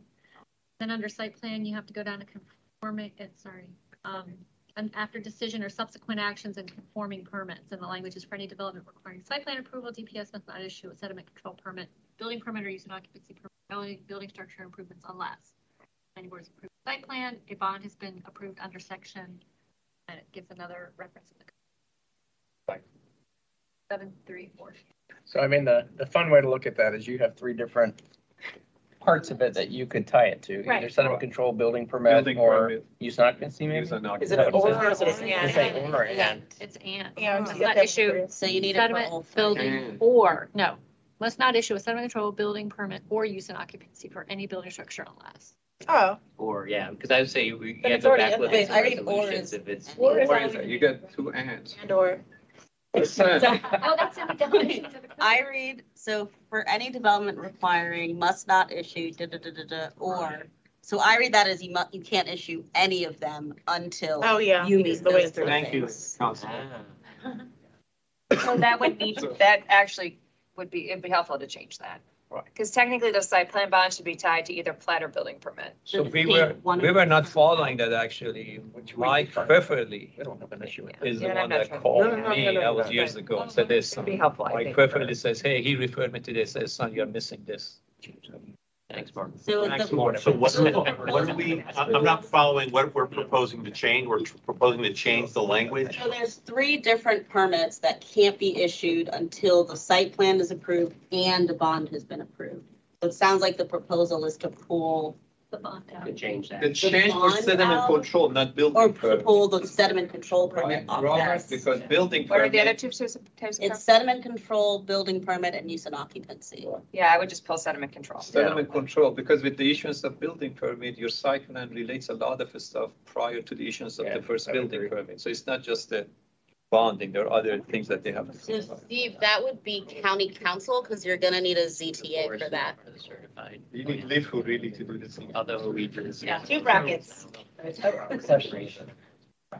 That might be the way to. Well, that's what I was wondering. So- All right, so, so hold on, we've got, we have multiple conversations going. Let's bring it back. Tom, question? So, we're talking about site plan bond, Yes. and you want to have it just, have it wait until a building permit occurs, or you want it to have, but what about if you have multiple buildings, uh, like you're doing a site plan for like a small development or something? Then you would do this, you'd be not posting the bond until your first building permit, Correct. Mhm. but it would have to be the first building permit, right? And sometimes in, in certain si- situations, you, you phase your plan, so it's like, it, depending on how you develop the project. Right. So you would tie it for the first building permit of that phase. Okay. Okay, that makes sense. I just, you know, some of these things. And to be clear, Of a particular phase. it, including foundation to grade. I was just gonna say that. That's a big part of it. Well, how are you gonna, how are you gonna do that? Because that's a building permit. Right. So, yeah, but they, but it should be clear that it includes any, yeah, from the very first That's not building in the permit. Zoning though. That's not, you're Ah. not gonna be able to do that. Not gonna be able. Because we separated a lot of permitting issues. It used to be in the zoning, we took them away. Yeah. I'm done with that. I'm over It's too complicated, too much. Why you got your stuff in my zoning? I said, okay, remove them, um, whatever makes you happy. Well, If you want to put it back in again. I thought, I thought Rolling got credit for that, no. Oh, that's fine. CR. put it, yeah, you could, you could put it in chapter eight, that no building permit can issue unless any required bond has been submitted. Yeah. Say that again? Put it in chapter eight. And the it is, The requirement That- for no bond. can be issued. Right, that, right, if, if it was that Pam? yes. It's sediment Yeah. Right. You don't want Yeah, to do you that. have to say building list permit. You have to list. Building or. Okay. You just, just take out With sediment control. That's all you have to do. I know, in is the strike zoning, through we them. got. Right, so let's just do that in fifty, or I'm sorry, 59. Yeah, fifty-nine. just got keep it. it at Do it fifty-nine, Yeah, that's Okay. easier to do there. okay. Take care of it. Okay. And we'll make the exceptions. All right, so that's the last on record plats. Can we go now? This is- Um, we've got, you know, forty-five minutes to go here. I think we're going to notice next, right? Yeah. So let me figure out Where it is. where that is. What page is it? It's after, I don't know the page, the paper, but it's after admin amendments and administrative plan. This is the reason. All right, I've It's got line line 91. ninety-one. No? Okay, so. All right, so notice process. We've got about eleven comments in here. Some short, some lengthy. We'll go through them one by one.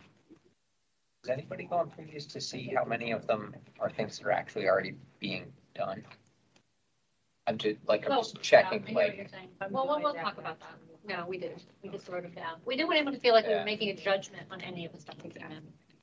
All right, so the first one is in low-density neighborhoods, the circular radius of concern notification needs to be expanded to one mile.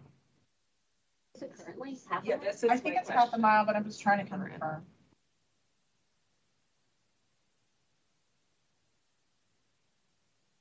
What's low density?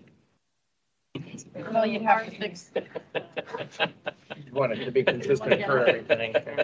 It's a good question. It is a good question. So does this notification mean door to door? What, what does it mean? Like, this is happening down the block. It's a half, it's a half mile. To occupant of, and then it's all the addresses. And I think Yeah. we'll list out what the notifications are for.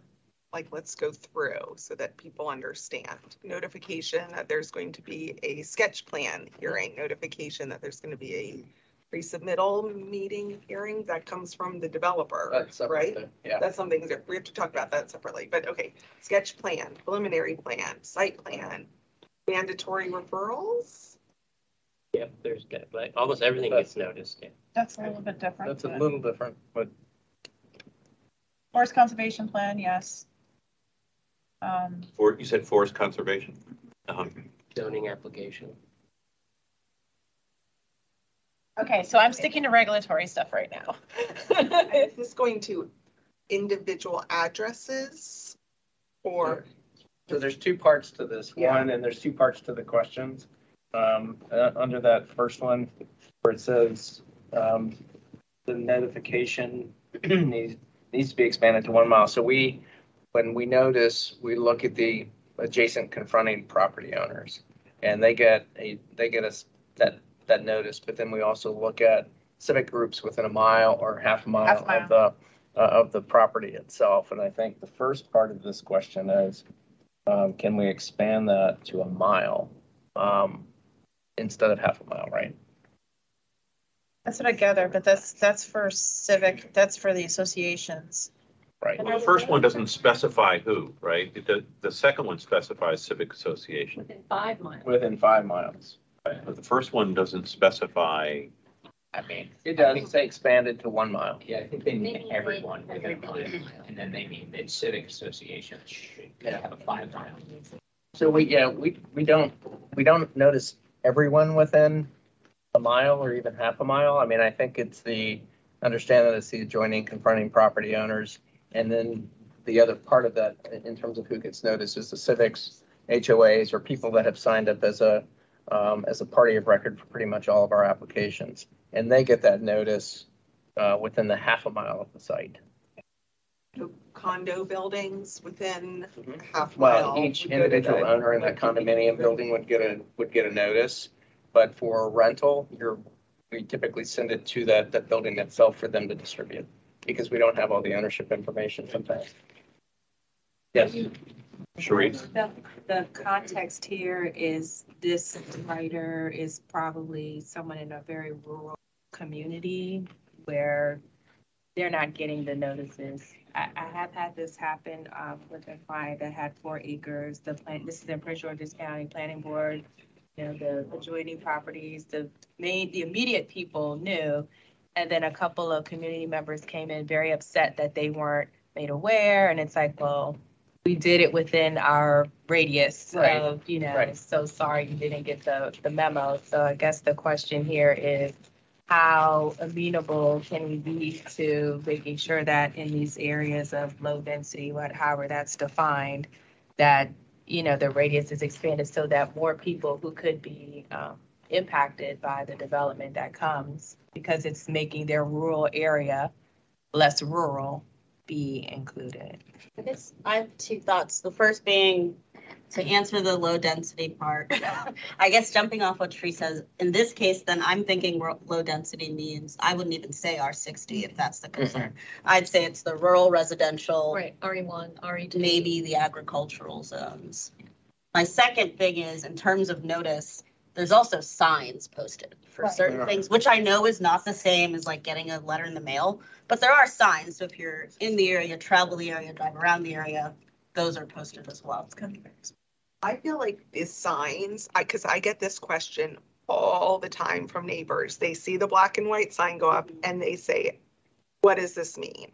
I, I don't understand this. It looks, I mean, it looks like a foreign language if you're not familiar with, you know, the, the zones and the heights and all that. So, um, I'm wondering if there's a way to make it, e- I know, and it says for more information, contact, you know, but I'm wondering if there's a way to make the signs even a little bit more user friendly. Yeah, I so think actually our is simple. communication, our communications director has an awesome idea of even showing, having a picture included on there. I mean, a picture's kind of. about Visuals are words. Well, fantastic. And I will tell you, the pushback from staff has been, as soon as that plan changes and that picture changes, Right. I'm gonna be getting phone calls from every single person saying, okay, why did it change? And then so Yeah, it's a snapshot in time to some degree. right. That gets into the rendering versus reality issue.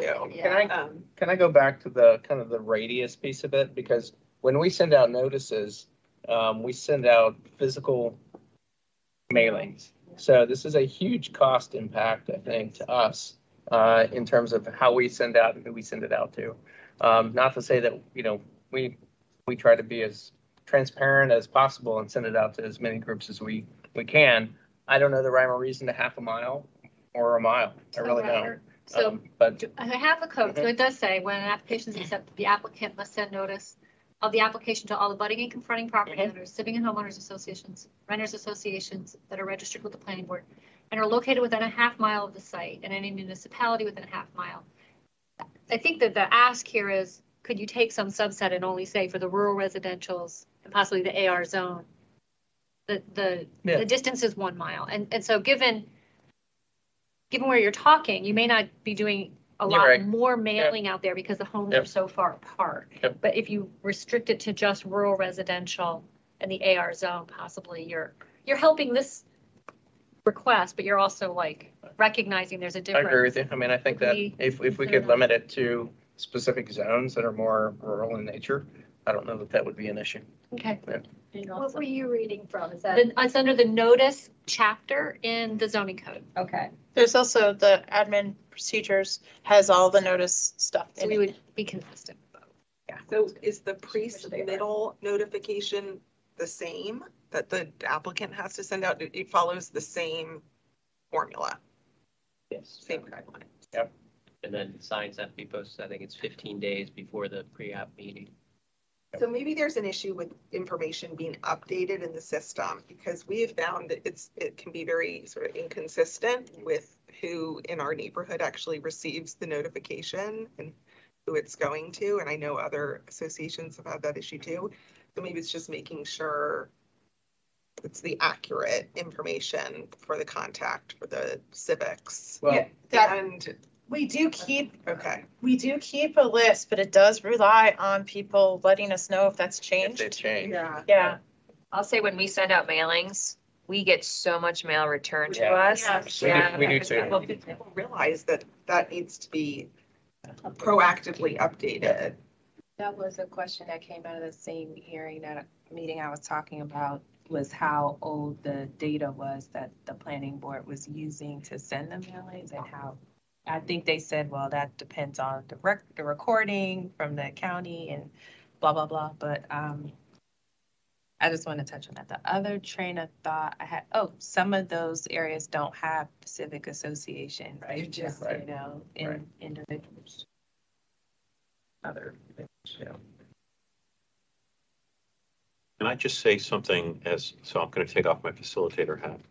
So I live in a community in Prince George's County, and I say these from, from the Prince George's Planning Office, I see these signs go up all around my community, because it used to be fairly rural. And I drive by the signs, I think they're orange and gray and white or something, and I can't make heads or tails about what it means. We've got a, we've got an airport that's going to be converted to townhomes, and We've got an old nursery that's gonna, but it's like, when the notice is posted, it's like, well, what does this mean? And you drive by it, and if you really want to be conscientious, you got to pull over in traffic, take a picture of it. So, in my experience of 25 years in Prince George's County, they're close to useless. Um, when I, I, you know, I've gotten notice because they've redeveloped the land behind my home. It used to be a horse farm. Now it's a, it's an active adult community. And because my house abutted it, I got a notice in the mail. But otherwise, you don't know what's going on until it's, it's very late in the process. So the signs, although they, they're a check the box, I think for most residents, they're pretty much irrelevant. Ju- that's my editorial. I'll put my facilitator hat back on. It's true, I think.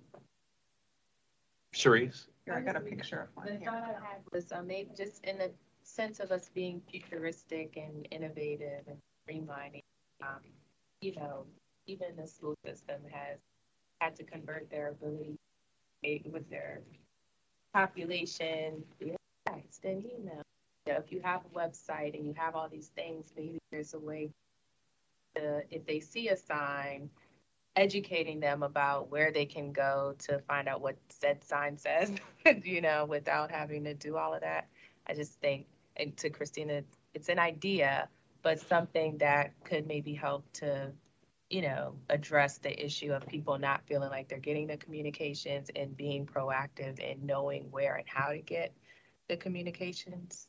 Um, Can Yeah. add something for WSSC experience, so like we deal with more customer, we deal with a customer, we need that, we have that address. Has been working for us is texting. So, but that need to be proactive, towards the customer. We don't use any more letters, we use text. Face, but the text and the email.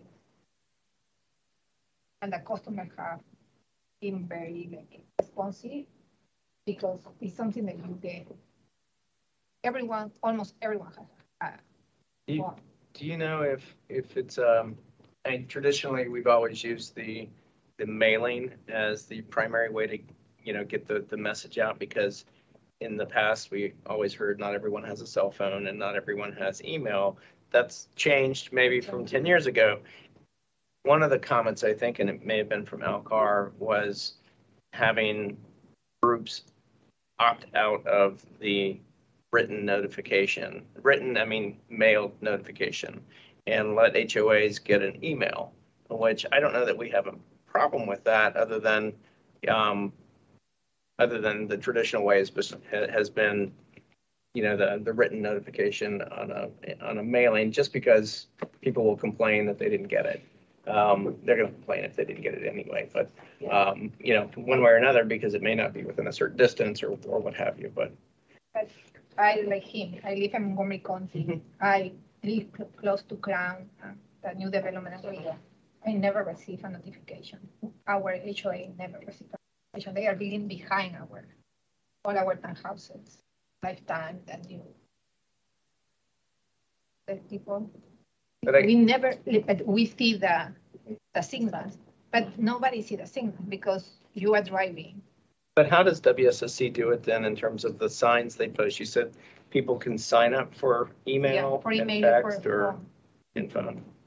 So I know one thing, just from a legal perspective, like we have to provide notice, you know, that's a legal requirement. And when you mail it, you, sh- you can show, I mailed this, you know, and with other things, it's really hard to show that, the- that it, i- i- that we met our legal requirement to notice.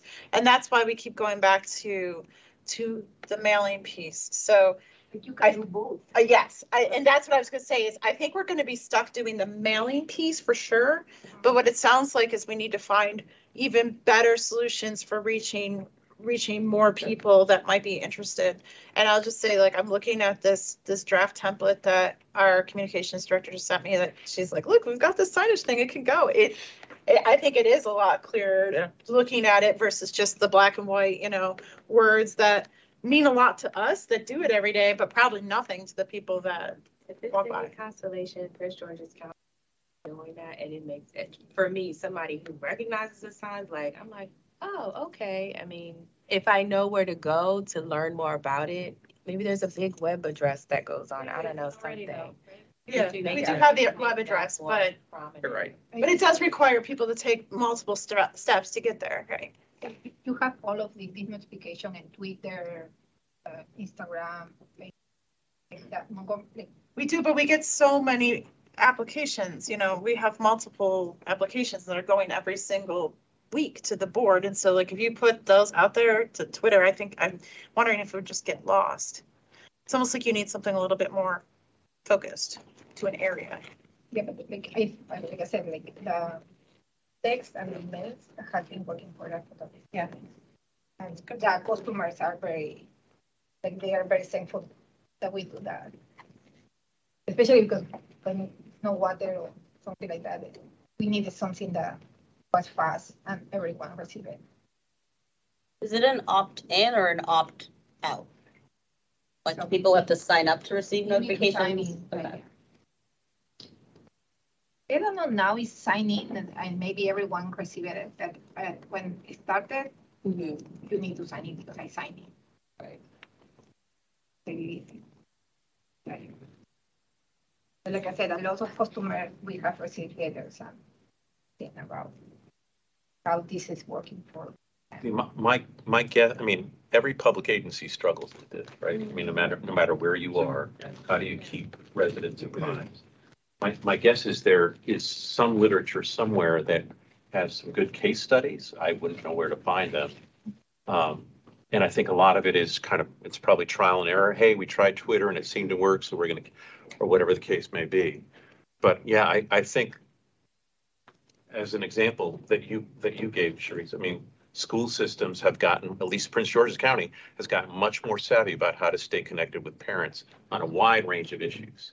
And uh, so it just, it, it requires kind of the, the intent and the resources to figure out beyond kind of what you're already doing, where you can get more traction. Yeah, but the difference with public and private are the same. I am Montgomery County, my kids are Montgomery County. You- You get, you, they have that information already because you, like, your kid is going to. Right, school and right. then This is true. have- they Yep, need to it have is your- different. Your phone, you- they need to have your email. So, for, yeah, every, everything we receive, and this is great for me.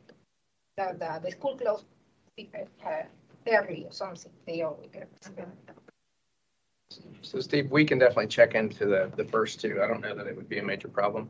But I, I want to circle back with, uh, uh, Bridget, our communications director, uh, on that piece of it, uh, and just see what other opportunities there are for notification. I did have a question because I know this is, it sounds like this is more on development applications coming in. Ehsan, do building permits get, do they get noticed? I know you post them on physical sites, but the Yeah, building we, permits. we get put noticed? the yellow sign. Yeah, we put that, that the building permit is issued. correct. Yes, in all of. But that's on the property. on the property. It's just the sign, there's no notification. No notification. When the building permit is issued, but they have, however, in accordance to chapter eight, they have thirty days from the time we post the uh, sign that the building permit is issued to, if they have any issue, to challenge that issue, and then they can take it to the Board of Appeal in accordance to the regulations, yeah, chapter eight. I think Robert jumped the gun. I don't think we were going Oh, I'm to sorry. the five miles. You said, we you said we were okay with the first two and, and we're like, are we? Oh, Five no. Five miles? Five is big. Yeah. That's big. That's big. I can see one. It's currently a half mile like it is for, I will check with Bridget. Five miles is pretty extreme, I think. Um, For the light. almost becomes the whole county. Um, so, so um, currently, yeah, it is a half mile. so I'll, I'll check and. and- It's One- and- one- usually five miles. Yes, we can. We're just do the whole county. A mile, yeah. Go, go ahead, Amanda. The civic associations too, they're. One they mile is repeat more it reasonable. Oh, I know. sometimes. Yeah, I Okay. agree. So Amanda's saying maybe if we look at one mile. I think mile. one mile sounds, We'll look at one mile. it's what was requested of the one of them. Well, thank you for pointing that out. But, but just to be clear, so the first one though is talking about low density areas, but you're talking, if I'm understanding, you're talking about one mile kind of wherever. No, No, Yeah, for the homeowners. for the homeowner association, we're talking about one mile for everywhere. Above is just talking about low density neighborhoods. Road, de- I- residential zones. Otherwise, in residential zones, because, Yeah, yeah, he got that. no, he said, he said, are we talking about one mile everywhere? And I'm, we're not. We're not. Because the amount, that would be a huge cost Right. for us. The number, the first one is in the rural residential and agricultural reserve zones. It's one mile. And for the homeowners associations, everywhere, it's one mile. That's the changes that are, right, but it's the same person making, saying in low density, one mile, civic associations, five. miles. But we're just saying, we kind of, with the second one, we don't agree with five miles, we Okay, think it's so you- only one. Okay, And with the first one, we agree with the low density, we're just clarifying what that means. If you're residential or agricultural. And it's interesting because when we do a Clarksburg job and we get the civic list, Bethesda's on there, Silver Yep. Springs on there. When we do a Bethesda job, Clarksburg's on Yep. there. And it, it's like, like you almost have to just send it to all the civic groups that are on registers and some are countywide civic federation. But you almost, it almost, your mailing almost goes to all the civics countywide because they've all signed up to get info. uh, So okay. it's, uh, independent of what the, the code says. So there's a, there's a specific list that you go to to, Yeah, we asked Park and Planning for the registered civics, and we asked, and there's a, even a chart on the website for the five miles. Some of the civics are registering in areas far outside of their. Correct, because I know the couple Clarksburg ones we just did, Silver Spring, Bethesda, and so forth. And they're, they're just, you know, they may not comment, but they signed wanna up to be in get the know. notices. yeah, okay. All right, so let's, let's move to line 94, third com, third and last comment from Cindy and Chris Widmer.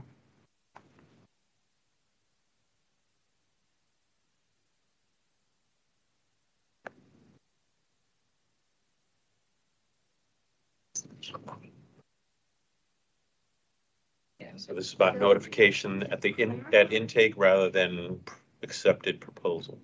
They're actually notified well before we are. So, They, they get notified by the applicant Mm-hmm. before. Yeah, because Park there's and two, so there's Two a steps. pre-application meeting, we have to do notices, that's before we submit everything. And then the last step before we are accepted for intake, you have to post your signs and send out the mailing that this has been submitted. Yeah. And it gives the uh, DRC date on it. So that, The, the second meeting is what? Say it again? so the last step of intake is, everything else is done, Park and Planning says, post your signs, which we do, we come back, give a, uh, affidavit that, and pictures that signs have been posted. And then we do the mailing, and the mailing has the DRC date on it. So that's, that's covered, so I don't know where, I think we already do. that. yeah.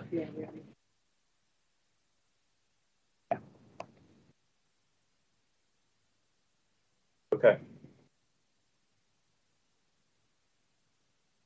So are we going to the next one? Yeah. Sierra Club? Well, can I just say, it says this is the limbo we are currently in. I'm wondering if these folks have like a specific example of a project where this was the issue and if we could sort of forensic that and figure out, you know. And I know if they're what not on the list, because they're not adjacent owner, or they're not a civic group, Then that, they're not that getting might have been what but- happened, yeah. but maybe, maybe it's just the expectation. Yeah. People don't understand that they are not on the list. Yeah, But maybe. the- but then the, the fix for this, I mean, so, you know, what Gary says is they're gonna post when they get, they're posting a sign to get their application accepted. If somebody wants it before even that even occurs, just when they're thinking about it and working through this, like, when they would have that pre-submittal meeting and they're maybe not finding that out. Um, it, it's hard for park and planning to jump in and, I mean, they don't really have a role yet. yeah, it hasn't, literally hasn't been accepted, and sometimes there can be things that occur or time that gets stretched out, right? I, I think, I would imagine on your end, before something gets to be an accepted application. Well, it's all sort of, you know, it's a seamless thing. We do have to put it all up, but, you know, that in, for intake, the criticisms I've read are that, um, planning is, is requiring such detailed submission and that sometimes even review, reviewers even get into substance about proposal. And so, of course, if that's the case, and if the thing that's finally accepted is already a very polished and somewhat negotiated document, then from the That's community. not That's true. not true. yeah, I mean, it- negotiated and polished is not the case at intake. Um, so it's not, it's just making sure that they're complete.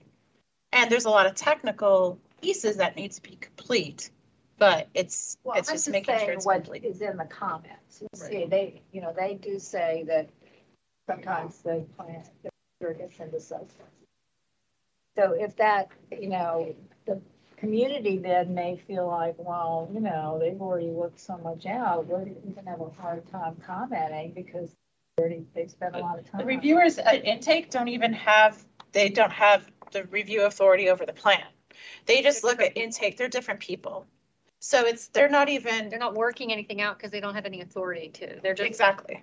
the code is very specific about what you have to have to submit that application for acceptance. And part of that reason was so that we wouldn't have applications that came in that were so incomplete that then the, the timeframe from getting the application to being able to take it to DRC was really extended because what you were really doing was getting the applicant to provide um, a sufficient application for DRC review. And so to, to, to, make it clear to people and to make that timeframe hopefully more efficient was to say, so when the application's accepted, it has to have all these pieces. Therefore, that time frame to get to DRC can be respected and done pretty quickly. And You're also, right, and also the whole signage piece comes in at the, the pre-intake level. So it's like the very first thing where we're just looking at the signage um, and the fee and just the really basic stuff before we even start looking at, at the plans.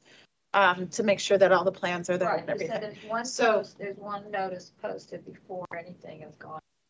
Right, the pre-application. The sign is happening. Yeah, pre-application meeting, and the plan can change be that, between that and when you, you're accepted.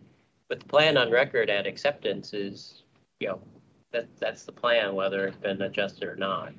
Then you still got your ten pages of comment at DRC, so that's, Well, I'm trying to paraphrase what I read, so Right. maybe I'm not. And we have intake as a Quite So. Yeah, so intake, intake is a separate category. Obviously, it's linked to other things that we're talking about. Yeah, I'm just saying, I think that. Okay, so can we move to Sierra Club? So for this one, in retrospect, I wish I'd broken it up, but mm-hmm. I apologize. So for the notice process, I think we're just looking at number one. Like two through five, I think, are all in other categories. you don't want to tackle climate change next? Different worker. So I actually think like that was her, their intro sentence, you know, paragraph. And then if you look at the next Yeah, one, it gets into what they're talking about, so. Yeah, I agree with that. Let's just skip to the next line. Okay, that'd be good. Okay, so there's See substantive. below for this. Yes, jump See to, below. yeah, see below, jump to number The other six. one, Well, too, Yes. later. Yeah, yeah. Yeah. I think those comments. I think they do. All right, so I- I'm now on line 96, second Sierra Club line.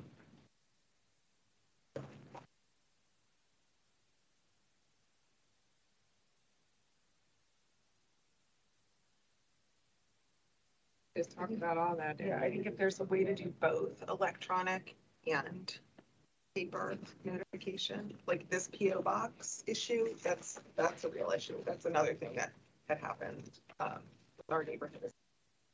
Going to the PO box and you're not necessarily visiting that every single day, right? So. The Sierra Club needs a, uh, a regular mailbox now.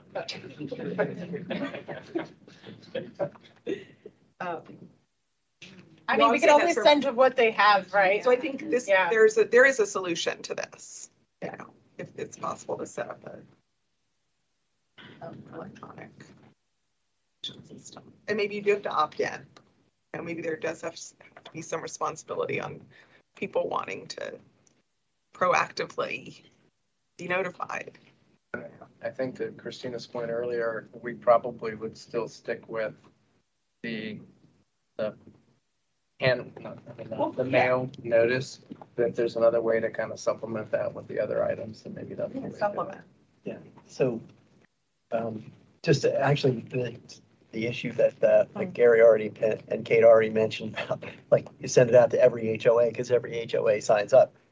But what if, what if they could, you know, Sierra Club and other organizations have, had a similar, uh, structure where you just, you, s- you email, you know, do electronic mail to, to them through that kind of a process, and they could opt in.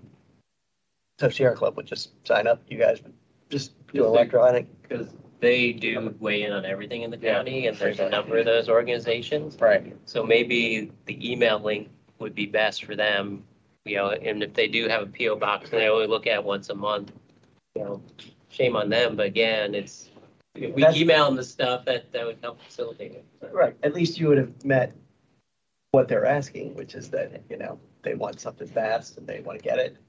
They can opt into an email and you're So I have a quick you're question. satisfied it. If we're going to get to like email notice, but you guys already have like this giant list of people that say, mm-hmm. tell me what goes on in planning, right? So could you once a week send out like, if you really care, here's what, here are the applications we received this week. And it's short and sweet, but has a link to every application. And that goes out to the people who've already asked for all the information at planning. So you're not trying to set up a whole other separate list for DRC or for applications. And maybe you're gonna say, oh, that's crazy bananas. Um, I don't know. I'm just, I'm just trying to think of a way that you already have a list. People who've already opted in, said, I care about planning. And so they once a week get this summary snapshot. Here are the accepted applications this week. Boom. And, and then it's on them. Like they've gotten it, it's gotten it in their email. And if they really want to, they can link, they can click the link in it to go to the, you know. Link the the written AIC. notices that went, I, how many written notices are going out a week? Like A lot. a So hundred? we looked at, we looked at this recently and it was like uh, ten thousand five hundred or something that went on the last year. Like, so Over that's a year. lot. I'm not saying this is instead of, mine was like the supplement, like you were saying. Could DRC agenda be a way that made it like, here's this, like, here's this week's DRC agenda? Like, But I mean, that's, so that is, okay, so I get that, that gets, that gets really interesting, because that is already on our website. It's already posted, you know, so you can go in there and click the link and, and but mine is more like information. Yeah. people. It's not, and, and it's, and it's, I, I wouldn't want to get it too close to DRC because I think it addresses this comment of people saying, I, I find out too late, right? Right. Like, by then, the staff have already worked together with whoever, and I'm worried that my comments don't matter. So if at the end of the week, you're just literally sending out a note that says, here's what we received this week. I don't, I don't know. that's, yeah, No? that's gonna be. One I think email? if People No? have that concern, DRC's maybe not too late. DRC is not I too mean, late that's- at all. That's, like, that would be the first time that if you're concerned That's, about a that's as project early that's as it happening. gets. That's the thing, is when the DRC agendas, that's, that's when it's accepted, is when that DRC agenda goes out. So that's as early as it's gonna get, as far as being involved, other than the pre-submittal, the pre-community submittal And and the notices have the DRC date on them. Yeah, So that's, there's, there's, you know, you, you know, those are all interconnected. So how many times, how much Yeah. redundancy or how much? So, so Tom and then Meredith? I was just gonna say, Henry? so for Sierra Club, I think they want to hear about like probably every time you're doing a community meeting pre-application. They don't want to wait till DRC because they feel like that's, you know, they're behind the eight ball on that. But I mean, if you're sending out a community, so a, a community, uh, a, a pre-application meeting notice, you're sending it out to the community right in that area. But if, if there's this group like Sierra Club that wants to be involved in absolutely everything, if it also went to the, if When- planning sends that to them too. Sending that out, though, the Uh, when we applicant. send that out, we get the list of interested parties, like I was saying before, the, Yeah. it's almost, I almost guarantee every notice we sent for every project includes like the Sierra Club, the Civic Okay. Federation. Yeah. Because they're, they're in the loop and they asked to be included. And that's why I was talking about if we have a project in Clarksburg, Yeah, so we're they also get that. sending too. notices to Bethesda and Silver Spring, Okay. which they get the mailings now. You know, they want more mailings or redundant mailings. I don't, I don't know what the, you know, And the pre-application meeting, community meeting, that's, do you send that notice to, to planning also? Yeah. They- They get that, so, I mean, that's as early as And there you have to post right? signs fifteen days before the meeting, and we have to do the mailing to invite people. Yeah. And now we're doing the hybrid, virtual and in person, so. I think the idea is that when you, the day you do the mailing, also send an email. And that's, but most of those, they'd have to be in the register of park and planning, because we don't, yeah. Yes, they it- have it- there email. has to be a registered list, but that's possible. I And mean, that's easy to do. That's easy to 'cause, do. Yeah, you do a blanket email and attach the plan and you're done, yeah. I think it does have to be an opt-in.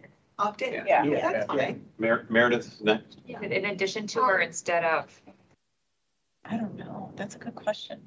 I mean, because if it's in addition to, or I'm sorry, if it's an instead of, I, I mean, I'm sure the legal department's gonna be like, we're gonna want some, something saying. Right. I would rather go more than less, because that way Yeah. someone can't come back and say they didn't know. Right, so it would have to be something. Comes back to. All right, let, let, let Meredith weigh in here. I know it was a long time ago, but I want to comment on Pam's, what Pam said. No, I'm kidding. And, uh, But I, I think Pam's idea is a really good one. And, um, says in the, the actual comment, this person says, there's currently no, oh, this is Sierra Club. There's currently no centralized place where such notices are promptly posted online and can be easily located. Well, that's a little different, but Pam, I think Pam's suggestion gets to uh, the sort of the heart of the matter, and I, I think you do all have a huge email list um, to people that have had shown general interest in both parks and planning issues. So, um, I, I like that. I mean, I think Is if we're a gonna do centralized something, Place for notices? Sorry? Is there a centralized place? There is not. Okay. Not online, no. I, I mean, if, I- if you were gonna do something like it, you would just be emailing out the DRC agenda, which is posted every other week, so. But there's a difference But they between want it posting, making before. something available and being active and sending it, right? It Like you guys there send press releases on everything, every, multiple times a day, you'll get something from Park and Planning, which is great, because I've opted for it and I want to see it. Yeah. So if once a week I just got something that said, if you care about development, here are the applications. What if, what Every, it would be once every two weeks. Because is that similar, like the master plans, pick a master plan, you can Right. opt in, and they do quarterly newsletters or something like that. It- I'm thinking it'd be same infrastructure possibly. That you have to opt in, give them your email, and then whenever the updates are, whether it's monthly or however often you do the uh, update. I mean, I, I, think it's, uh, again, this is kind of taking my facilitator hat off, doing a lot of outreach over the years in lots of different places. Um, A lot of HOAs don't do a good job of circulating information they receive out to their residents, right? So ha- having an HOA as a point of contact, I mean, it could end up just one person sees it, honestly. And I think the same is true of civic associations. The other thing is that, uh, someone made this comment earlier, um, the turnover there is, can be pretty rapid, and it's like you've got someone's email address or phone number, it's like they haven't been in that position for four years, but you have no idea how to find out who's the person who replaced him or her. So those, uh, you know, and it sounds like a lot of lists perhaps that are out there are the really active ones that, you know, are engaged on lots of different issues. That's great. They probably have kind of an ongoing presence. But I know in Prince George's County, like when we were trying to organize around Blue Line, it was like, we couldn't get real contact with real HOA reps or civic organization reps anywhere along the Blue Line corridor from the DC line all the way out to Largo. So, you know, those lists, they're tenuous, I think. And so like, how else are people finding out about it if my HOA never lets me know, right? Facebook. People will receive my notice and they'll post it on Facebook for the community. That's another, like, so I find that there's a, an informal network that once people get notices, they start to, not saying it's perfect, again, but, you know, I think the more ways that you can kind of reach out to these folks, via email, via mail, you know, there's just, it just kind of helps to spread the word. There is a trickle down, trickle out Yeah. effect that happens, but it's not guaranteed to reach everybody, which is why an opt-in Yeah. could be good because then people are proactively, you know, choosing to be part of it. And it's a little bit on them if they're not, but there, you know, but there has to be outreach. Nextdoor is also another option where you can yeah, that's post a good the one. opt-in option. The whole thing is that, um, you're never gonna make everybody happy. So You're not. doing some level of, you know, increasing the effort to get the word out will satisfy that you're trying to extend um, the reach in terms of making sure that people are aware. And sometimes the loudest people are going to be the ones that have all the access. It's sitting in their inbox and they just didn't open it. So you can't please everybody. All right, so with, with line ninety-six, uh, we're looking at uh, opt-in, we're looking at potentially bi-weekly sending out the DR meeting agenda and perhaps uh, expanding the range of apps and other tools that might be used to complement what's getting sent out by mail. But it's not just the DRC list because, again, these guys, they want something earlier in the process. That's as early as I can get it. So if they wanted it earlier, they have to get it from Gary and his team. That's the thing.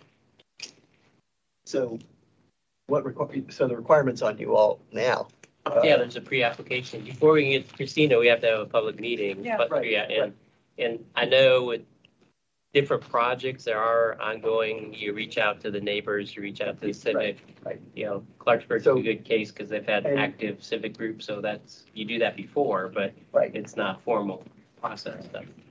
Right. But you're also sending that notice to, to planning, right? Mm-hmm. So if planning could put that on there also. I mean, it just, to be responsive to this, one of the complaints of some of the, some of the people who testified was they think the DRC hearing is too late. They'd like to hear earlier. And so just like attending a pre-application community meeting, they want to hear about it. So. Uh, I- them until they file, it's not public. And so I think to provide information ahead of time about maybe a proposed project that changes by the time they submit, that's not, that's not a good practice. So- And Yeah, and also when Gary says he sends it to planning, he doesn't send it when it's happening. They send it afterwards to show it happened. So it's like, it's, it's, it's part of their intake process to like check the box. Yes, you guys held a, a pre-submittal meeting like you were supposed to and, and all of this. Um, and, and that's why I'm saying DRC's kind of the, the, the closest I have to say this is a real project and it's out there. Because before it's accepted by us, it's just not a real project. But from these, well, okay. I, I think from, from, Um, from these sure- community interest groups, It sure feels like a. real They're interesting When you get when to you those guys are- about the meeting. I mean, uh, well, one thing you'll see, again, we'll be ta- talking about, and I just want to put this in there for, note it, is there's a lot of um, dissatisfaction with the pre-application meeting and um, an interest in having that meeting be conducted by planning, not by developer. I still think it's an issue because, well, one, just not to be too lawyerly, but I'm just like, my liability red flags are raising to planning taking on projects that haven't been filed, haven't been accepted, and I know it sounds harsh to say that they're not real projects, but they really aren't, and they're not public documents yet. No, wait, they have been filed. No, they're not. haven't At the been. pre-submittal not. meeting, they When haven't the been ten filed. days run? How come you end up having seventy or eighty days for, uh, for the pre-application? No, you're thinking, you're talking about the pre-application meeting, right, Meredith? That happens before, well before they submit anything to us. When they submit to us, they have to submit proof that they held it. And there's notice requirements that you have to post a sign fifteen days before the meeting, but that's, park and planning is not involved yet.